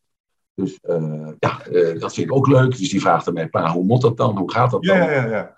Hier in Thailand krijgen ze geen seksuele voorlichting, helemaal niet. Dus ik zei, denk erom, geen misbruik van maken. Dus niet de fouten maken die je vader gemaakt heeft. Gewoon nette vent blijven. Nou, het is ook gewoon een hartstikke nette vent, want hij lijkt heel veel op zijn moeder. Ja. Knipoog. Ja, ik zag hem. Dat komt helemaal goed. Dus ik vind het gewoon fijn. Ik word er gewoon gelukkig door. Ik ben natuurlijk al gelukkig, maar ik word er gewoon gelukkig door. En ik vind het gewoon leuk. En mijn enige zorg is dus nu dat ik de kindjes van verschillende moeders bij elkaar moet brengen. En dat geeft nog wel eens strubbelingen. Want de eerste 4, die noemen zich dan de echte ratelband. En de 5 die erachteraan komen, dat zijn geen echte ratelbandjes. Ja, nee, dit zou ook goed in je testament vastleggen, want dat gaat voor gedoe zorgen later. Nou, dat testament, dat heeft dan geen zin, want dat kun je ook weer aanvechten. Zo. Dus, nee, probeer afspraken te maken, gewoon voor die tijd. En met de warme hand iets te geven, te delen. Maar ja, pa heeft natuurlijk zelf nog genoeg nodig om hier zijn dromen de werkelijkheid te maken. Dus, ja, zeker. Nou ja, hey, luister, als je op je 48e er nog aan begint, dan verwacht je ook nog wel even rond te lopen, denk ik, toch? Dus ik neem aan dat je ervan uitgaat dat je die mensen gewoon, die kinderen van je tot volwassendom kunt begeleiden in dit leven. Ja. Nee, dus ik neem aan, ik denk dat ik dat zelfs een klein beetje fout zou vinden. Als jij verwacht binnen nu 2 jaar dood te gaan, dan begin je ook niet meer aan kinderen, denk ik. Dus wat ik zeg. Exact, precies. Jij zegt het precies zoals het is. Want zo verstandig ben ik dan nog wel. Ik zie er wel heel onverstandig uit. Maar zo verstandig ben ik nog. Dus ik weet, gelukkig. Nee, maar ik weet precies hoe oud ik word. Dus dat geeft dan ook dat aan, weet je wel, dat je dan zegt van, we hebben schooljaar te gaan, dus je brengt ze naar de grote school nog en dat maak je allemaal mee. Ja, dus, maar wacht even, je weet precies hoe oud je wordt. Dat is op zich logisch als je jezelf in staat stelt om aan je leeftijd te morrelen, zeg maar. Dus ik word altijd 50, want je bent nu ook 48. Nee, maar even zonder gekheid, hoe oud word je volgens jezelf? Nou, dat staat in de boeken geschreven, 94. 94, mooie leeftijd. Ja. Maak er dan 96 van. Gezond en wel. Hè? 96. Dat is 69 omgekeerd. Ja, kinderachtig. Oh, dat sorry. Oké. Een kwestie van geloven. En dat geloven. Maar daar ook wat voor doen natuurlijk. Hè? Dus niet roken, niet drinken, geen koffie drinken. Dus vlees dan gebruiken. Dan wel vanuit de goede source. Nou ja, kortom, wat iedereen in Nederland wel weet langzamerhand vandaag de dag. Geen drugs gebruiken. Geen geneesmiddelen gebruiken, geen medicijnen. Ik doe een aantal van deze dingen nog niet zo goed, hoor ik. Koffie. Ja, nee, dan moet je er gewoon jaren van aftrekken. Ja, precies. Ja. Paracetamolletjes, dat is wel een ding. Daar zou ik minder van willen gebruiken. Nee, daar moet je natuurlijk meteen mee stoppen. Want de bijwerkingen zijn natuurlijk van paracetamol is natuurlijk. Het is natuurlijk bekend dat mensen die gewoon zo'n ding doorslikken. Dat er gewoon dus een maagperforatie kan door. Zeker. Nee, het is waardeloos spul. Maar dus geen medicijnen, hoorde ik je zeggen. Dat ik, was paracetamol, niet al te best. Alright. Ja. Hey, Emiel, sowieso tof. Al een boel toffe dingen gehoord vandaag. Mooie one-liners. Ik wil nog 1 dingetje eventjes kort met je bespreken als het gaat om een documentaire over je gemaakt krijgen. Want deze documentaire wordt natuurlijk gemaakt door Roy Dames. En in hoeverre ben jij met hem in conclaaf daarover? Met andere woorden, hoe is je relatie met Roy? Nul. Die doet dat gewoon. Want Roy is gewoon natuurlijk een vakman. Ja. Dus die volgt, die signaleert, die noteert. Hè, dan allemaal met de camera, wat ik nu allemaal zeg. Ja. En die geeft zijn beelden heel knap. Hij geeft zijn beelden af aan Jos. En Jos is zijn rechterhand daarin. En Jos bepaalt wat er naar buiten komt. En Jos heeft geknipt. En gesneden. En weer aan elkaar geplakt. Ja. En daar is dus zijn lijnen ingekomen. Die ik niet wist. Die wist ik gewoon niet. Want ik kloot maar wat aan. Dat zou Karel Appel zeggen. Dus er zijn lijnen ingekomen. Dat als jij kijkt. Dan blijf je kijken. Want dat is dus, Daar moet ik zeggen dat Roy dus daar gelijk in heb moeten geven. Kijk, ik schijn dus heel intrigerend te zijn voor mensen. Wat voor mij heel normaal is, dat is heel intrigerend voor mensen. Bijvoorbeeld, net wat jij zei aan het begin van het gesprek, van dus die energie, waar je dat vandaan en dergelijke en zo. Dat zijn voor mij allemaal hele normale dingen. Maar, en zo zijn er heel veel dingen die ik ook in dat programma kreeg, die ik ook echt gewoon zo vind. En dat is natuurlijk heel raar, als je dat zo hoort. Maar nu normaal hoor je dat of zie je dat op tv, hoor je mij iets zeggen. Bijvoorbeeld Osama bin Laden is een verlichte geest, noem maar even wat. Ja. Weet je wel, dat was 2 dagen na de World Trade toestanden 9-11. Ja, en nu zeggen mensen van, ja, hij had eigenlijk wel gelijk. Maar als je dat nu hoort zeggen, dan ook weer in dat licht van toen, en dan nu in het licht van nu, we zijn dus nu 20 jaar verder, 15 jaar, dan denk je van, ah. En je hoort dan de verklaring daarbij, maar je hoort niet rechtstreeks de verklaring daarbij, maar het wordt in een moment van zijn, wordt dat dus eraan gehaald. Mm-hmm. Ja, het is zo mooi dat je dan in één keer het anders gaat horen. Zo, dit is maar even een dingetje. Dus ze hebben ontzettend veel. Dus ze hebben me gevolgd. Dat hebben ze geknipt. Daar hebben ze die lijnen van gemaakt. En daaraan hebben ze dus oude beelden geplakt. En momenten, dus beelden van tv, maar ook Duitsland, Rusland, China. Ja. Maar ook beelden van kranten, van media, quoten, Elsevier, weet ik veel wat allemaal. Ook buitenlandse kranten, de Turkse kranten, de boeken ertussendoor. Zo. En dan komt in één keer, in dat licht, wordt dat anders. En dat is, ik vind dat zo knap. Dus die Roy Dames, ja, die verdient voor mij wat dat betreft gewoon de Edison. Ja. Hoe dat gedaan heeft. Maar van tevoren zijn er geen afspraken gemaakt. Ik heb natuurlijk wel een keer tegen hem gezegd, dat was toen op de Hulkensteinse weg. Er zat er een mevrouw die zat een lijntje te leggen en die had een koppenkont gepakt, die heb ik eruit geflikkerd.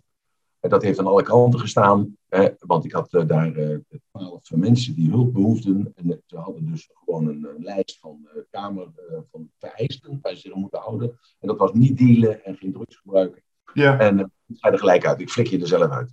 Nou, dus ik heb er ook zelf uitgeflikkerd. Toen heb ik wel gezegd van ja, moet je dat nou laten zien? En toen zegt hij, ja, dat laat ik wel zien. Hij zegt, want dat laat zien hoe jij gewoon die mensen kunt helpen. Maar wel onder jouw voorwaarden. En dat er dus van die mensen die elke keer wisselen, dat ze dus allemaal waarderen die lijn die je haalt.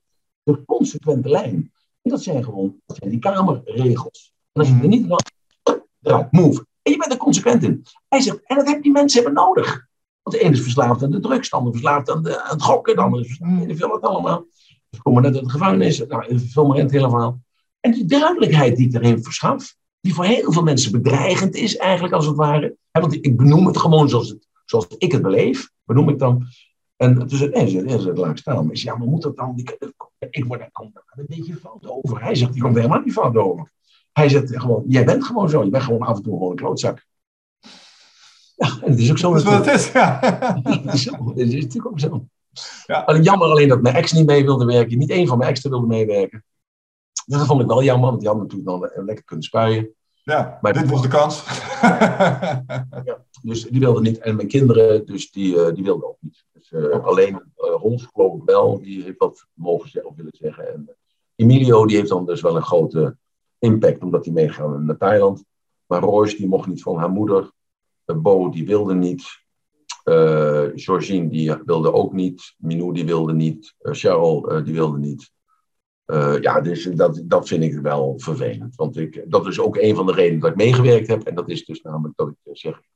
Daarom heb ik ook tegen Roy gezegd, het moet ook echt, echt, echt zijn. Want dat mijn kleinkinderen of mijn achterkleinkinderen die mij niet kennen... Dat die dan zeggen, ja, wie was opa nou? Nou, die gaan dan voor de televisie zitten en die kijken dan en zeggen...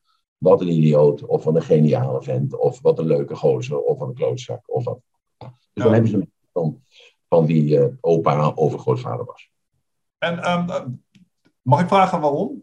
Hebben ze verschillende redenen je kinderen om niet mee te willen doen? Ja, met andere woorden, is het omdat de relatie verstoort? Of vinden ze het gewoon niet tof om op zo'n manier ook in beeld te zijn? Want dat is mijn papa zijn ding. Nee, ja en nee, maar wel de grote lijn daarin is dat ze lijken eigenlijk allemaal heel veel op mij. Mm-hmm. Ik heb 1 zoon, ja, als die binnenkomt, die heeft zijn naam dan ook willen veranderen, maar dat lukte niet. Maar als die binnenkomt, dan zegt iedereen van, ben je zoon van Ratelband? Ja, dan moet ik natuurlijk zeggen, ja, Die lijkt op mij, die doet mij na. Maar dat zit er gewoon ingebakken. En dat hebben ze eigenlijk allemaal.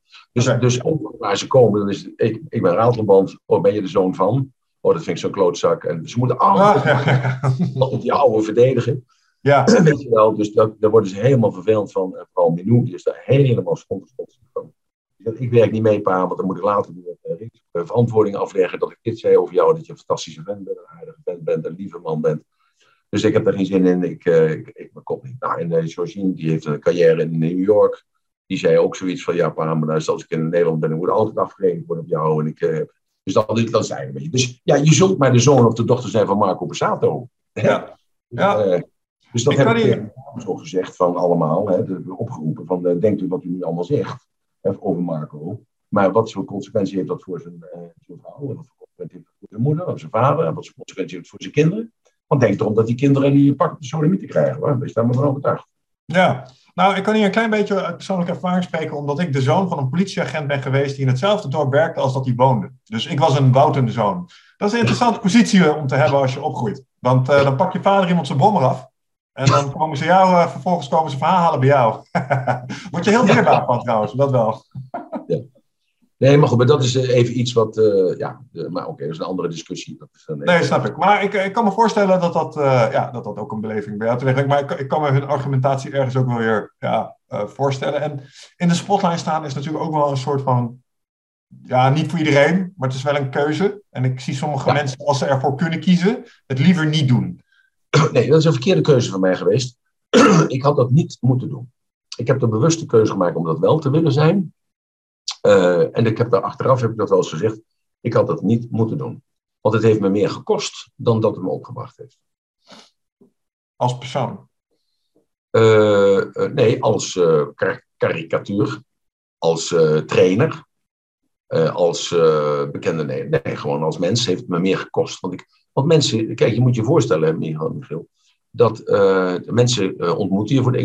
Ik zit er nu in Thailand, dus ik kom hier allemaal Nederlanders tegen. En die denken mij te kennen. Mm-hmm. Dus ik kom gewoon, ik sta gewoon 10 stappen achter. Ik kom voor de rechtbank. Die rechter, die denkt mij te kennen. Die weet van tevoren, heeft hij een oordeel al wel vast. Ja, nee, dat snap ik helemaal. En je bent natuurlijk ook een markante man. Maar... Nou ja, dat vind ik dus zelf. Ik vind mezelf natuurlijk heel normaal. Zoals jij jezelf ook normaal doet. Ja, nee, maar dus daarom schrok ik ook zo van mezelf. Dat ik dacht, ja, nou kan ik me voorstellen dat je een irritante vent vindt.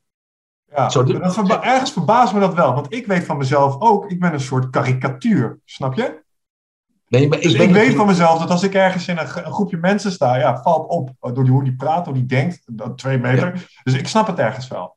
Dus ergens verbaast het me ook dat dat inzicht relatief laat kwam. Maar wat ik er schrijnend aan vind, is dat ik een soort spijt hoor. En wat ik me afvraag daarin, neem jij mee in deze afweging wat je voor mensen hebt betekend? Nee, want daar ligt helemaal het accent niet op. Dat is een hele rare... Dus dat is het rare, want dus dat zij ligt ook. Dat is het rare gewoon dat mensen... En Giel Beelen zei dat ook in zijn koekeroe. Hij zegt, hij nam mij als eerste om te interviewen, omdat ik dus dan begonnen ben met dat zelfbewustzijn op te bouwen, met seminars te geven en dergelijke. Je hoort daar ook nooit iemand over spreken. Hè? Dus collega's of mijn leeftijd of jonger, die weten dat wel, maar die spreken daar niet over, omdat op de een of andere manier dat verloedigd is. Dat mensen ook niet weten. Gordon zei dat een heel treffend een aantal jaren geleden bij RTL Boulevard. Die zei, ja, maar waar kennen we die man eigenlijk van? Nou, dat was ook zo. Daar had hij gewoon gelijk in. Waar kennen we die man van? Want ik was niet meer de seminarleider met een korte ei.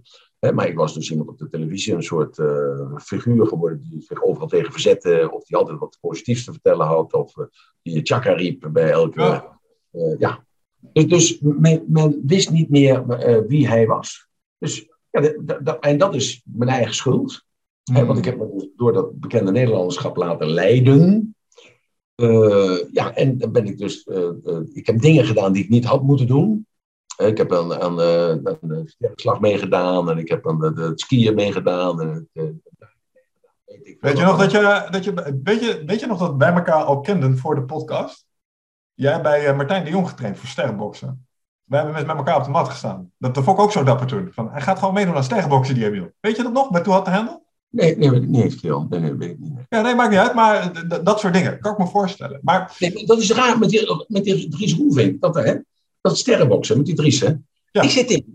Ik zeg, ik kan je toch niet voor je bek slaan? Hij zei, waarom niet? Ik zeg, vind je gewoon een aardige gozer? Hij zei, ik sla je wel voor je bek. Ik zeg, dat doe je niet, man, dat doe je niet. Die ging in. En die sloeg me echt op mijn bek. Dus ik was helemaal de eerste ronde, was ik gewoon... Hij slaat me op mijn bek. Ja. Dus de tweede ronde kwam ik terug. Ik denk, nou godverdomme, ik zei toch een klap voor je smoel geven. En de tweede ronde won ik. Dus hij heel verbaasd kijken. Ja, en toen die derde ronde, dat tegenaan... Ja, had natuurlijk beter uithoudingsvermogen voor mij, want hij was natuurlijk... groot geworden in de sportschool. Zeker. En hij was ook voetballer geweest natuurlijk en zo. Dus ja, de derde ronde, die won die. Dus ik zeg, nou, we moeten nog een keer revanche spelen. Dus misschien als we nog een keer kans krijgen, dan ga ik nog een keer met hem beginnen. Dat doe ik wel. Maar kijk, dit zijn voorbeelden. Hier kennen mensen jou van. En van je exorbitante uitspraken misschien. En wat dus inderdaad soms een beetje jammer is, is daardoor, dat zeg je al, je staat 10 punten achter, is dat de baby en het badwater, zeg maar. Want je hebt ook daadwerkelijk fantastische inzichten met mensen gedeeld. Want ik kan me nog herinneren dat ik een keer met mijn oud-directeur in de auto zat en die vertelde toen begon ik net met Eindbaas, en die vertelde toen over jouw seminars waar hij geweest was. Ja, voordat die mail een beetje een opslag kwam. Zijn seminars waren echt goed, man. Hij hield je gewoon 12 uur geboeid. En daar liep je echt weg met een inzicht. En er zaten gewoon zalen vol met mensen. Die daar allemaal geïnspireerd weer uit wegliepen. En dat komt omdat ze iets leerden wat... Ja, NLP toen de tijd was behoorlijk nieuw. Mensen kennen die manier van denken nog helemaal niet. Dus ik denk dat jij bij een heleboel mensen kwartjes erin hebt gegooid. Die allemaal rendement hebben gehad voor die mensen in hun leven. En ik snap dat vanuit je persoonlijke beleving je zegt... Nou, had ik misschien allemaal niet moeten doen op deze manier. Maar ik hoorde je daar straks ook iets zeggen over het belangrijkste in het leven is waarde hebben voor anderen. En ik denk dat je die in deze vergelijking te veel wegpoetst. Als ik zo wat ik nu zeg, dat zal je hoogstwaarschijnlijk heel verbazingwekkend vinden of niet willen geloven, maar het is echt zo. Ik kwam hier in Bangkok bij de ambassadeur en de rechterhand, we kwamen op een feestje of zo, dus ik gaf hem mijn hand, maar hij deed een beetje schuchter. En 10 minuten later liep ik hem weer tegen het lijf. En toen zegt hij, maar ik heb een seminar bij jou gevolgd. Hij zegt, ik vond het zo fantastisch. Ik zeg, wanneer is dat dan geweest? Hij zegt, dat kan wel 35 jaar geleden zijn. Ja. Ik zeg, waar was dat dan? Hij zegt, dan bij dat en dat bedrijf. Ik zeg, dat is maar 28 jaar geleden. Ik zeg, dat was in Roosendaal. Ja, zei, weet je dat nog? Ik zeg, ja, jij weet het toch ook? Ik zeg, maar ik zeg, hoeveel cursussen heb jij gevolgd? Hij zegt, nou, ik volg er wel 2 in de maand. Ik zeg, hoe weet je dan nog dat je 30 jaar geleden bij mij een seminar hebt gevolgd? Ja. Hij zegt, van al die seminars hebben jou het meest geleerd. Ik zeg, man, schijn je uit. Ik zeg, dat zeg je natuurlijk tegen je elke kerel die je tegenkomt die bij het seminar heeft gehad. Hij zegt, het is echt zo gewoon. Maar ja, hij zegt, want het was dus 18 uur. Hij zegt, we begonnen 's morgens om 10 uur tot de volgende morgen 4 uur. Hij zegt, en die energie, zegt hij, die hij had. En om 4 uur moesten wij zeggen, we gaan naar huis. Want de eerste trein moet op. Hij zegt, ja, die energie, dat is mijn hele leven bijgebleven. Dat als ik het even niet meer zag zitten, of ik had een moment dat ik terugviel, of ik had gewoon eventjes zwaar. Dan dacht ik gewoon aan jou en dan, huppakee, stond ik voor de spiegel en dan stelde ik mezelf de vraag, wie is de knapste kerel in de badkamer? Ik zeg, wat zei dat? En ik zeg, tjaka! Ja, dus het punt wat ik probeer te maken is dat dat ook waarde heeft. En dat je best wel veel mensen op zo'n manier geraakt hebt. En als je dat nou meeneemt, zou je dan nog steeds hetzelfde antwoord geven? Zou je het dan alsnog niet opnieuw doen? Ja, maar ik heb die weg nodig gehad. Ja, dus als ik dat niet had gedaan allemaal, was ik nou niet op dit punt gekomen hier in Thailand. En had ik dus dat niet kunnen doen wat ik nu ga doen of waar ik mee bezig ben. Ja. Al die momenten zijn niet slecht. Dus ik heb al die, en als ik terugkijk, en dat is juist het mooie aan de documentaire. Dan zet je dat neer en dan zeg je, ja, maar via dat... Waarom ben ik door dat NLP gegrepen? Omdat ik failliet ging met koffies verkopen in Amerika. Maar daarvoor had ik een andere cursus gevolgd. Dat was ANT, dat was een mindblowing seminar gewoon van 4 dagen en nachten. Wat je helemaal afgebroken daar opgebouwd. Dat staat vandaag de dag helemaal niet meer. En zo ben ik dus met dat NLP naar aanraking gekomen. Daarna heb ik weet niet wat voor inzichten gekregen. Wat voor seminars gevolgd en wat voor... grote mensen ik gesproken heb, die mij dus aangeraakt hebben door één zin of door één woord of door één dingetje. Dus natuurlijk dat ik dat privilege heb gehad dat ik met Staduw Moesijn in een kamer heb gezeten. Ik noem maar even, want dat wordt nog even aangehaald in die documentaire. Of met Nelson Mandela, of met Tony Robbins, of met Deepak Chopra, of met Peters, of met, nou noem maar op, met Trump. Ja, noem allemaal maar op. Dat ik daar allemaal bij ben geweest, dat ik mee heb mogen zijn, dat er wat even gezegd werd. En dat ik dat mee heb mogen nemen. En ik heb dat allemaal verwerkt in presentaties, maar vooral in mijn eigen ontwikkeling. En ja, daardoor ben ik dus nu op dat epigenetica terechtgekomen. Wat ik zo intrigerend vind, want ik herken mijzelf wederom. Hetzelfde als toen met het NLP-verhaal door Tony Robbins, daar in 1986 aan, want ik herkende mijzelf. En nu dat epigenetica spreekt mij aan, want ik herken mezelf. Ik heb dus alles gedaan, waardoor ik mijn geest en mijn lichaam heb veranderd tot de man die ik nu ben. Met de denken die ik nu heb, met de kracht die ik nu heb, hè, met de energie, de vitaliteit die ik heb. En dat ik kan bewegen, maar nu op een nog groter vlak als dat ik dat gedaan heb. Hè, want in mijn bakkerijtje heb ik dat gedaan. En ik heb dat met mijn frietjes gedaan. En ik heb dat met mijn pannenkoekenhuizen gedaan. Met mijn frietjes gedaan. Ik heb dat met mijn seminars gedaan. En dit epigenetica. En datgene wat ik nu ga doen. Maar dat heeft een veel grotere impact met die krekels. Als wat dan ook. En ik heb al die facetten heb ik nodig. Maar dat wist ik niet. Maar ik heb ze nu allemaal nodig om datgene doorheen te drukken. Want ik moet jou gewoon die krekels door de strot heen drukken. Want jij denkt, krekel, ik ga geen krekel eten. Want het is vingerbeesten. Dat is vies. Nou luister, neem voor mij aan. Je vreet ze gewoon vandaag over een paar jaar. Daar ben ik verantwoordelijk voor. En alvast bedankt, hè. Maar laten we even stilstaan bij dat epigenetica. Is dat hetzelfde concept als Bruce Lipton in de biologie van overtuiging benoemd? Ja, dat bedoel ik. Ja. Oké. Het is een tijdje geleden dat ik het boek heb gelezen. Help me even. Hoe zat dat ook alweer? Nou, dat is heel slim. En dat was voor mij ook de eye-opener. Hoe kan het nou toch dat een placebo werkt? Ja. Hoe kan nou iemand in het glas springen? Hoe kan nou iemand over het vuur lopen? Hoe kan nou iemand binnen 5 minuten van een fobie genezen zijn? Daar zijn met televisieprogramma's op gebaseerd, weet je wel? Angst voor hoogte, angst voor diepte, angst voor slangen, angst voor spinnen, angst voor contracten, angst voor handtekeningvragen, noem maar op. Zo. Hoe kan dat nu allemaal? Het is mind over matter. Zo. En dus die therapie, dat gesprek wat er plaatsvindt, is eigenlijk alleen maar een bevestiging van wie die persoon is. En dus door middel van de rapportvaardigheden die ik dus dan heb, of had, of hoe dan ook, kon ik dus in die persoon komen, kon ik dus het telefoonnummer ontrafelen en kon ik dus de telefoon bellen en ze nam op. En daardoor nam hij dus die slang in ontvangst. Of sprong ze in dat glas, of liep ze dus over het vuur heen. Zo. En die Lipton, die heeft dus gewoon beschreven in epigenetica van waar dat nou vandaan komt, dat dus een placebo werkt. Dat komt dus uit de geest. Dus de geest is mind over matter. We hebben altijd mind over matter genoemd. Hij beschrijft dat zo mooi. Ik dacht bij mezelf, alles wat ik gedaan heb, is gewoon epigenetica. Maar ik heb mezelf dus ook elke keer weer verfrist. Ik heb me elke keer weer nieuwe energie gegeven. Nieuwe denkbeelden gegeven. Nieuwe andere, geëxperimenteerd met weer wat anders te eten. Waardoor ik de hele fabriek, dus die 63 triljoen... cellen gewoon actief heb gehouden. Dat zijn allemaal kleine celletjes in een fabrieksterreintje, industrieterreintje als het ware. En dan die celwand is het meest belangrijke.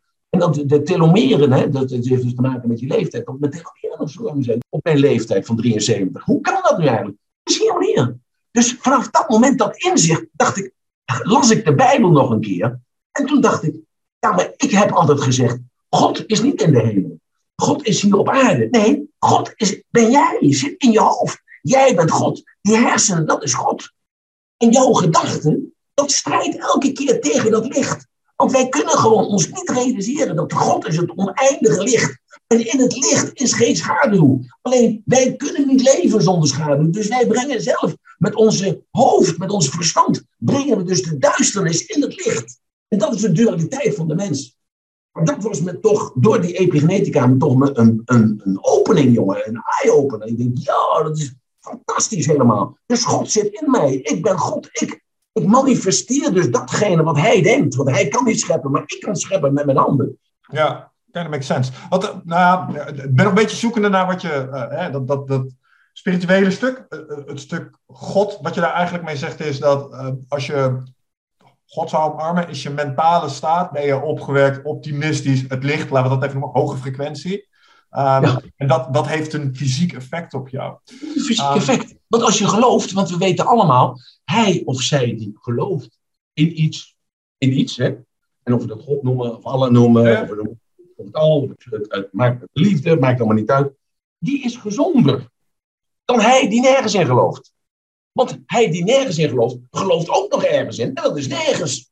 Dus dan heeft niks geen zin. Meneer Darman heeft dat nog gezegd. En hoe kan dat nou in één keer? Want onze DNA lijkt meer op een koe dan op een aap. En ik heb altijd gedacht dat ik uit een aap kwam. De verwarring van mensen. Zo. Dus mensen maken zichzelf gek. Als ze er gewoon gaan zitten en gaan denken. Van ja, maar luister, dat de oorlog is in Oekraïne. Ja, dus laten ze het even zelf lekker oplossen. Ja. Zo, dus dat is een heel andere staat. Want het moet zo zijn. Het moet zo zijn. Dat is de loop van de geschiedenis. De loop van de mensheid. Het loopt zoals het loopt. En daarin heeft de kerk een bepaalde taak. Heeft de politiek een bepaalde taak. En hebben zij een bepaalde taak. En dat moeten zij vervullen. Dus zij gaan heel anders de oorlog in als dat wij dat doen. Dat is wat ik daarmee zeg. Alright, check. Even terug over dat. Nog één ding over epigenetica. En dan heb ik misschien nog een vraag over mijn favoriete onderwerp, wat je juist aanraakte, vrij wil. Hoe staat het ook alweer met epigenetica en het aan- en uitzetten van een bepaald.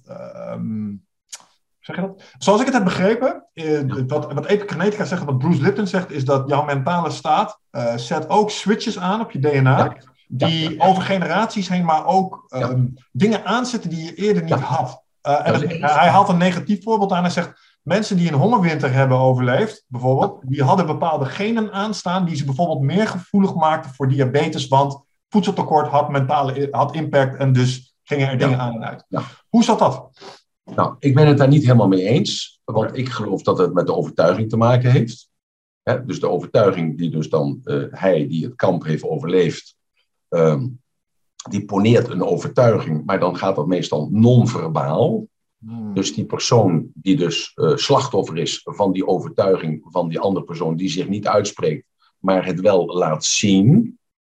Dat is dus de hele discussie vandaag de dag met dat grensoverschrijdend gedrag. Eigenlijk, dat komt daar vandaan. Dat hij, die dus, je moet je even voor, laat me even een beeld maken. Iemand komt terug uit het kamp.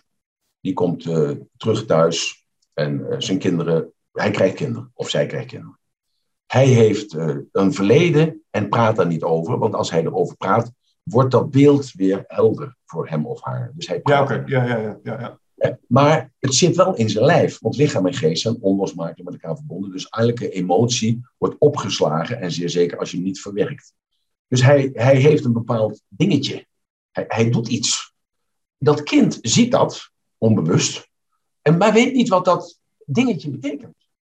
En daar kan ook niet over gesproken worden, want dat kind voelt dat dat onbespreekbaar is. Mm-hmm. En die vader overlijdt. Of de moeder overlijdt. Maar dat dingetje wat niet af is, dat blijft bij hem. En dan komt er weer een kindje. Dus dat is het kleinkind van dus de man die terugkomt. En die stelt zich de vraag, en die vraagt aan vader van, maar wat doe je nou eigenlijk? Waarom doe je dat? En dan komt dus dat naar boven toe. Komt dan naar boven naar de oppervlakte. Zo, dan wordt het bespreekbaar. Dus in de derde generatie, de derde, vierde generatie, we weten dat het KZ-syndroom, het concentrationslagersyndroom, pas na de vierde generatie, dus daar leven we nu in, komt dat naar omhoog. En kun je daar afstand van nemen. Maar je weet niet wat het is, want je weet de oorzaak niet. Ja. Je kunt er alleen maar naar raden. Dus op het moment supreme dat je een film ziet, of je ziet iets vreselijks. Hè? Dus wat opa meegemaakt heeft. Dan, in één keer, dan herken je dat. En dat schept verwarring. Zo, en in mijn optiek is dat dus een overtuiging. Ja. Die ervoor zorgt dat dus die lichamelijke reactie terugkomt. Want dat is de herkenning. Ja, dus eigenlijk wordt het trauma wordt dus doorgegeven over de generaties heen. Dus de erfzonde. Het is erfzonde. Dus het is de erfzonde. Ik ken de erfzonde. Is dat wat de erfzonde is? Want ik ken de erfzonde als een boel mensen die stoute dingen deden met engelen en dieren. Nee, maar erfzonde.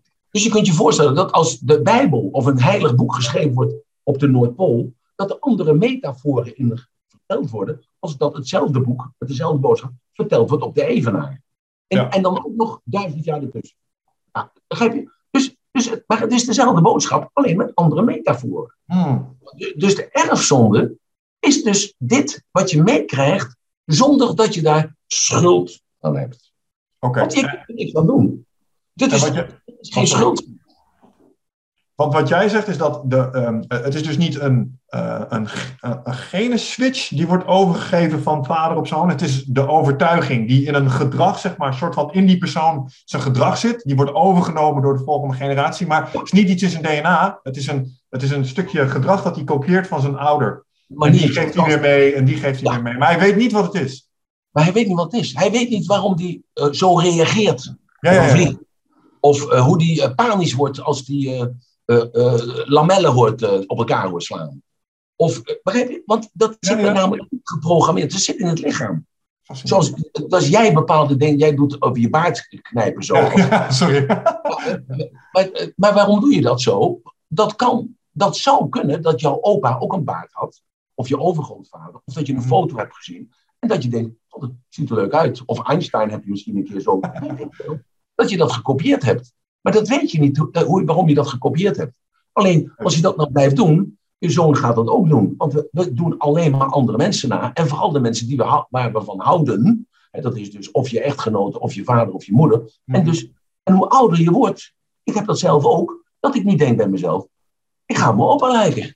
Mijn opa die zegt ook zo'n dingen. En ik vond weer opa zo'n ontzettende klootzak. Ik had nog ruzie met opa. En nu denk ik, waarom maakte ik ruzie met hem vroeger? Want ik maakte ruzie met opa. Opa maakte geen ruzie met mij. Maar ik maakte vroeger met ruzie met opa. Omdat ik mezelf herkende in hem. Zo, dus nou komt die gedachte aan opa terug. Dus ik zie opa weer voor me. Ik hoor hem praten. Ik zie hem in die stoel zitten. Hij zegt, 6 uur. Het is nieuws. Dat was dan de radio. Hilversum 1. Om 6 uur was dan het journaal op de radio. En dan moest iedereen zijn kop dicht houden. En ik voelde, verdomme barstman, klootzak. Weet ik veel wat ik allemaal dacht als jongetje van 6, 7, 8 jaar. Dat dacht ik natuurlijk niet, want zo'n woord had ik nog niet in mijn vocabulaire. Nou, dus in ieder geval, ik had ontzettend een hekel aan. En als nu ik dat signaaltje hoor van 6 uur journaal, dan kom ik in dezelfde onvermogende stemming als toen. Alleen nu begrijp ik wat er is gebeurd, want het was opa die erbij. Dus dat was ik even vergeten. En nu doe ik zelf tegen mijn kinderen als ik zit te kijken naar de radio. Echt. Ja. Ik kan het duiden. Ja, grappig. Als je het kunt duiden, kun je het ook vanaf disassociëren. Maar de man die in de concentratiekamp heeft gezeten, kan zich niet disassociëren.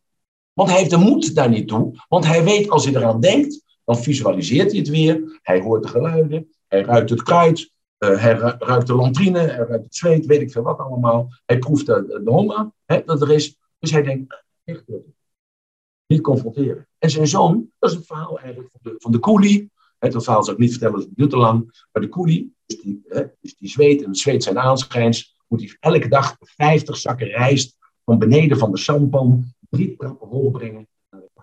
En voor elke zak rijst krijgt hij 1 cent. En daar is hij 10 uur mee bezig. Voor elke zak, dat duurt 5 minuten voordat hij boven is. Dus 's avonds komt hij thuis met die 50 cent, die geeft hij aan zijn vrouw.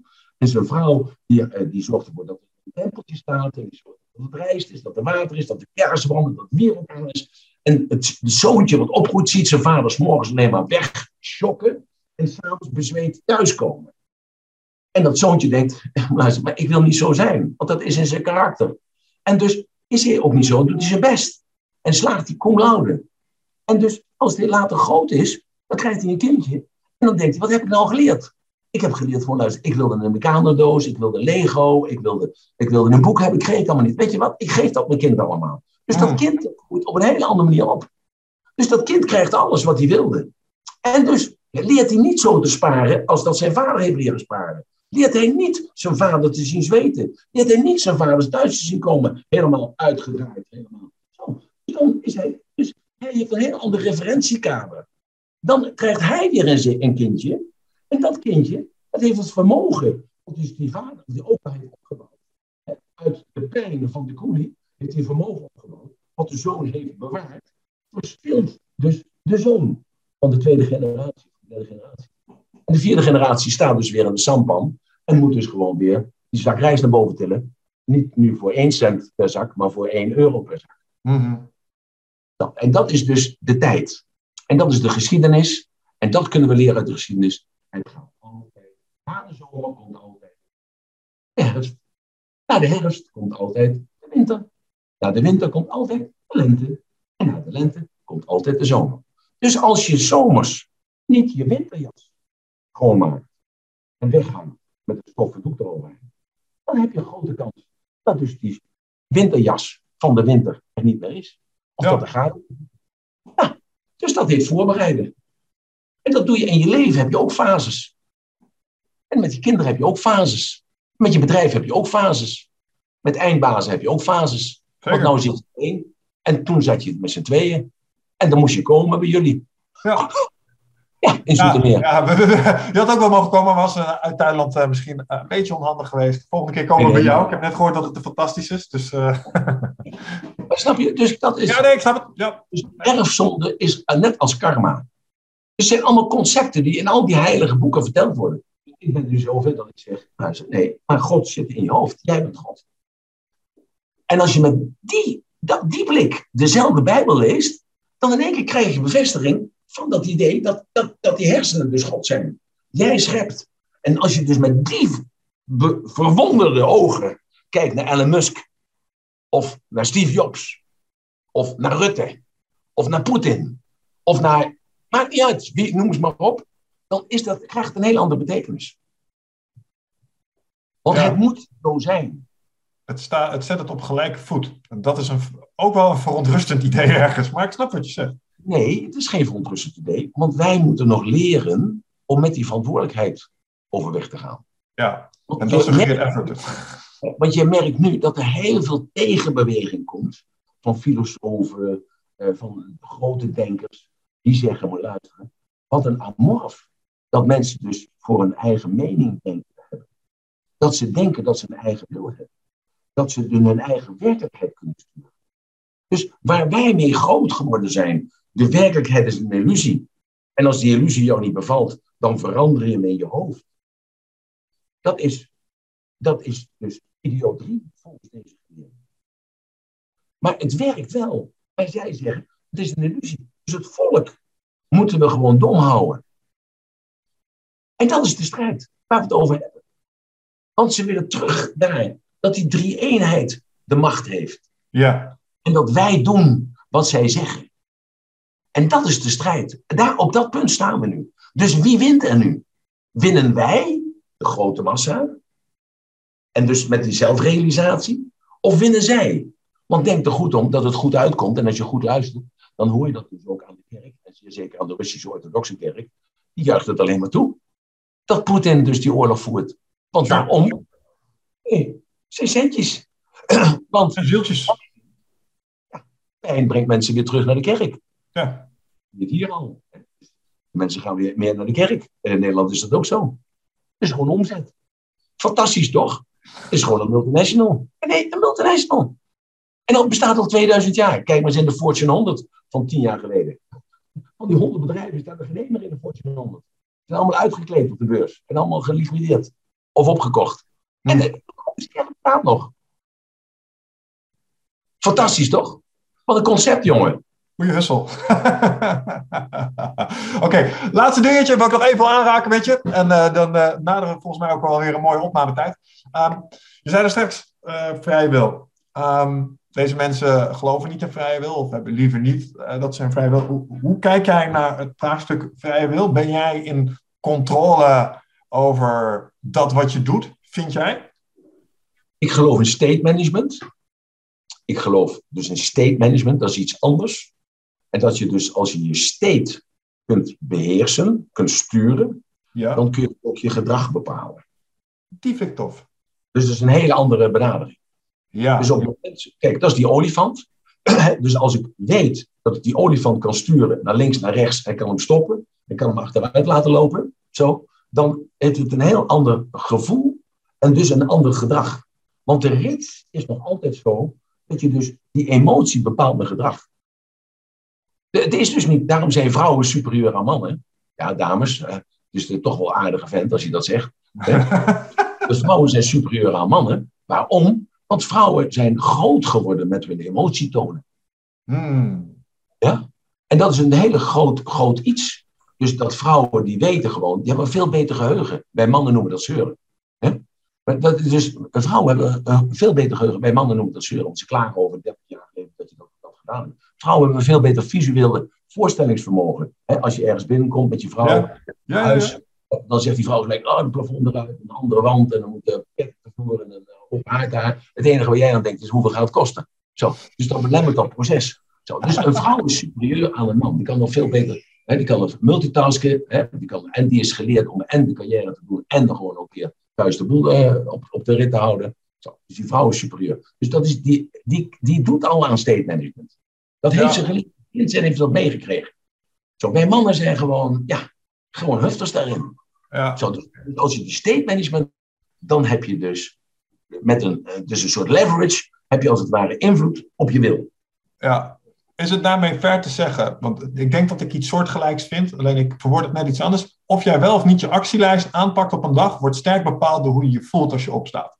Dat is eigenlijk hetzelfde, het is een state, want soms word je wakker en denk je yes, en soms word je wel en denk je, zo doe je het er allemaal maar op, en dan gebeurt er niets. Dus wat jij zegt is, beïnvloed niet zozeer wat het gedrag is, maar hoe dat gevoel is. En doe alles eraan om die state te creëren. De discussie is dus deze. Dat die state, bepaal jij die zelf, of bepaalt de buitenwacht dat? Dus is dat die droom? Of is dat het faillissement? Of is dat omdat je vrouw wegloopt? Of is dat omdat je net getrouwd bent? Of is dat omdat dat kind jankt? Wat bepaalt nou jouw state? En dat is jouw interne representatie. Ja. Dat is wat jij wil. Dus als jij je interne representatie kunt bepalen, dan bepaal je de focus en dus je denken. En dat is de vrije wil. Ja. En daarin heb jij, check. En in dat technisch proces van jij bepaalt wat het effect is, dus ik ga scheiden. Dan zit er iets in mij dat kan, en ik vind het in eerste instantie heel vervelend. Maar er zit dus iets in mij dat in staat is om dat om te buigen naar iets gunstigs. Het antwoord is deze. Hoe ouder je wordt, heb je één ding meer, en dat is ervaring. Ja, okay. En dan zijn al die dingen je al meerdere keren gebeurd. Dus je weet dat het altijd overgaat. En je weet altijd dat het beter wordt. Ja, sure. Ja. Maar wij verwerpen dus dit in onze maatschappij. Want we kijken alleen maar naar jongelui. Want die brengen meer reclamegeld op dan oude mensen. Maar in de Chinese maatschappij en in de Russische maatschappij is het zo, luisteren ze naar oudere mannen. En ook naar oudere vrouwen, want zij zijn wijs. Wijs, ja. En wij kennen dat helemaal niet meer in Nederland, of in Duitsland, of in Europa. Want wij zijn beschaafd, wij moeten veranderen, we moeten vernieuwen. Dus hebben we nieuwe input nodig en luisteren we dus naar de jeugd. Ja, want innovatie is de valse god die we momenteel aan het aanbidden zijn met z'n allen. Het innovatie is alleen een andere vorm geven aan iets ouds. Want er is niks nieuws. Dat is de wet van het behoud. Mm-hmm. Er is niks nieuws. Het is alleen de vorm. Dus een andere context om iets geven. En dat is spoen. Dus dat is welvaart. Ja, of hetzelfde gedrag op andere fronten. Snap je? Want de menselijke geest is altijd aan het ontdekken. Eerder deden we het op de bootjes en nu doen we het in space shuttles. Maar het blijft hetzelfde. Het blijft hetzelfde. En vanuit die ontdekking komen dus allerlei dingetjes, krijgen we daarmee cadeau. Zo bijvoorbeeld de raket naar de maan heeft voor, zodat het alles kleiner werd. Mm-hmm. En de wet van Moore, die dwingt ons om elk jaar 100%, dus te vergroten. Dus de snelheid te vergroten. Nou, en zo hebben we dus een aantal paradigma's geschapen, waarin wij ons dus klakkeloos volgen. En waarin wij denken, als we dat volmaken, zijn we gelukkig. Nee, we moeten leren van de oudere mensen. Zoals ik dus nu zeg, dat zei mijn opa ook. Maar toen wilde ik niet luisteren, want ik herkende mezelf. Want ik was altijd al een vervelend mannetje. Hoe ouder ik word, hoe meer ik erachter kom. Ja, dat is dubbel, dat is paradox. Hoe ouder ik word, hoe meer ik erachter kom dat mijn ouders geen idee hadden wat ze aan het doen waren. Maar ook dat ze gelijk hadden.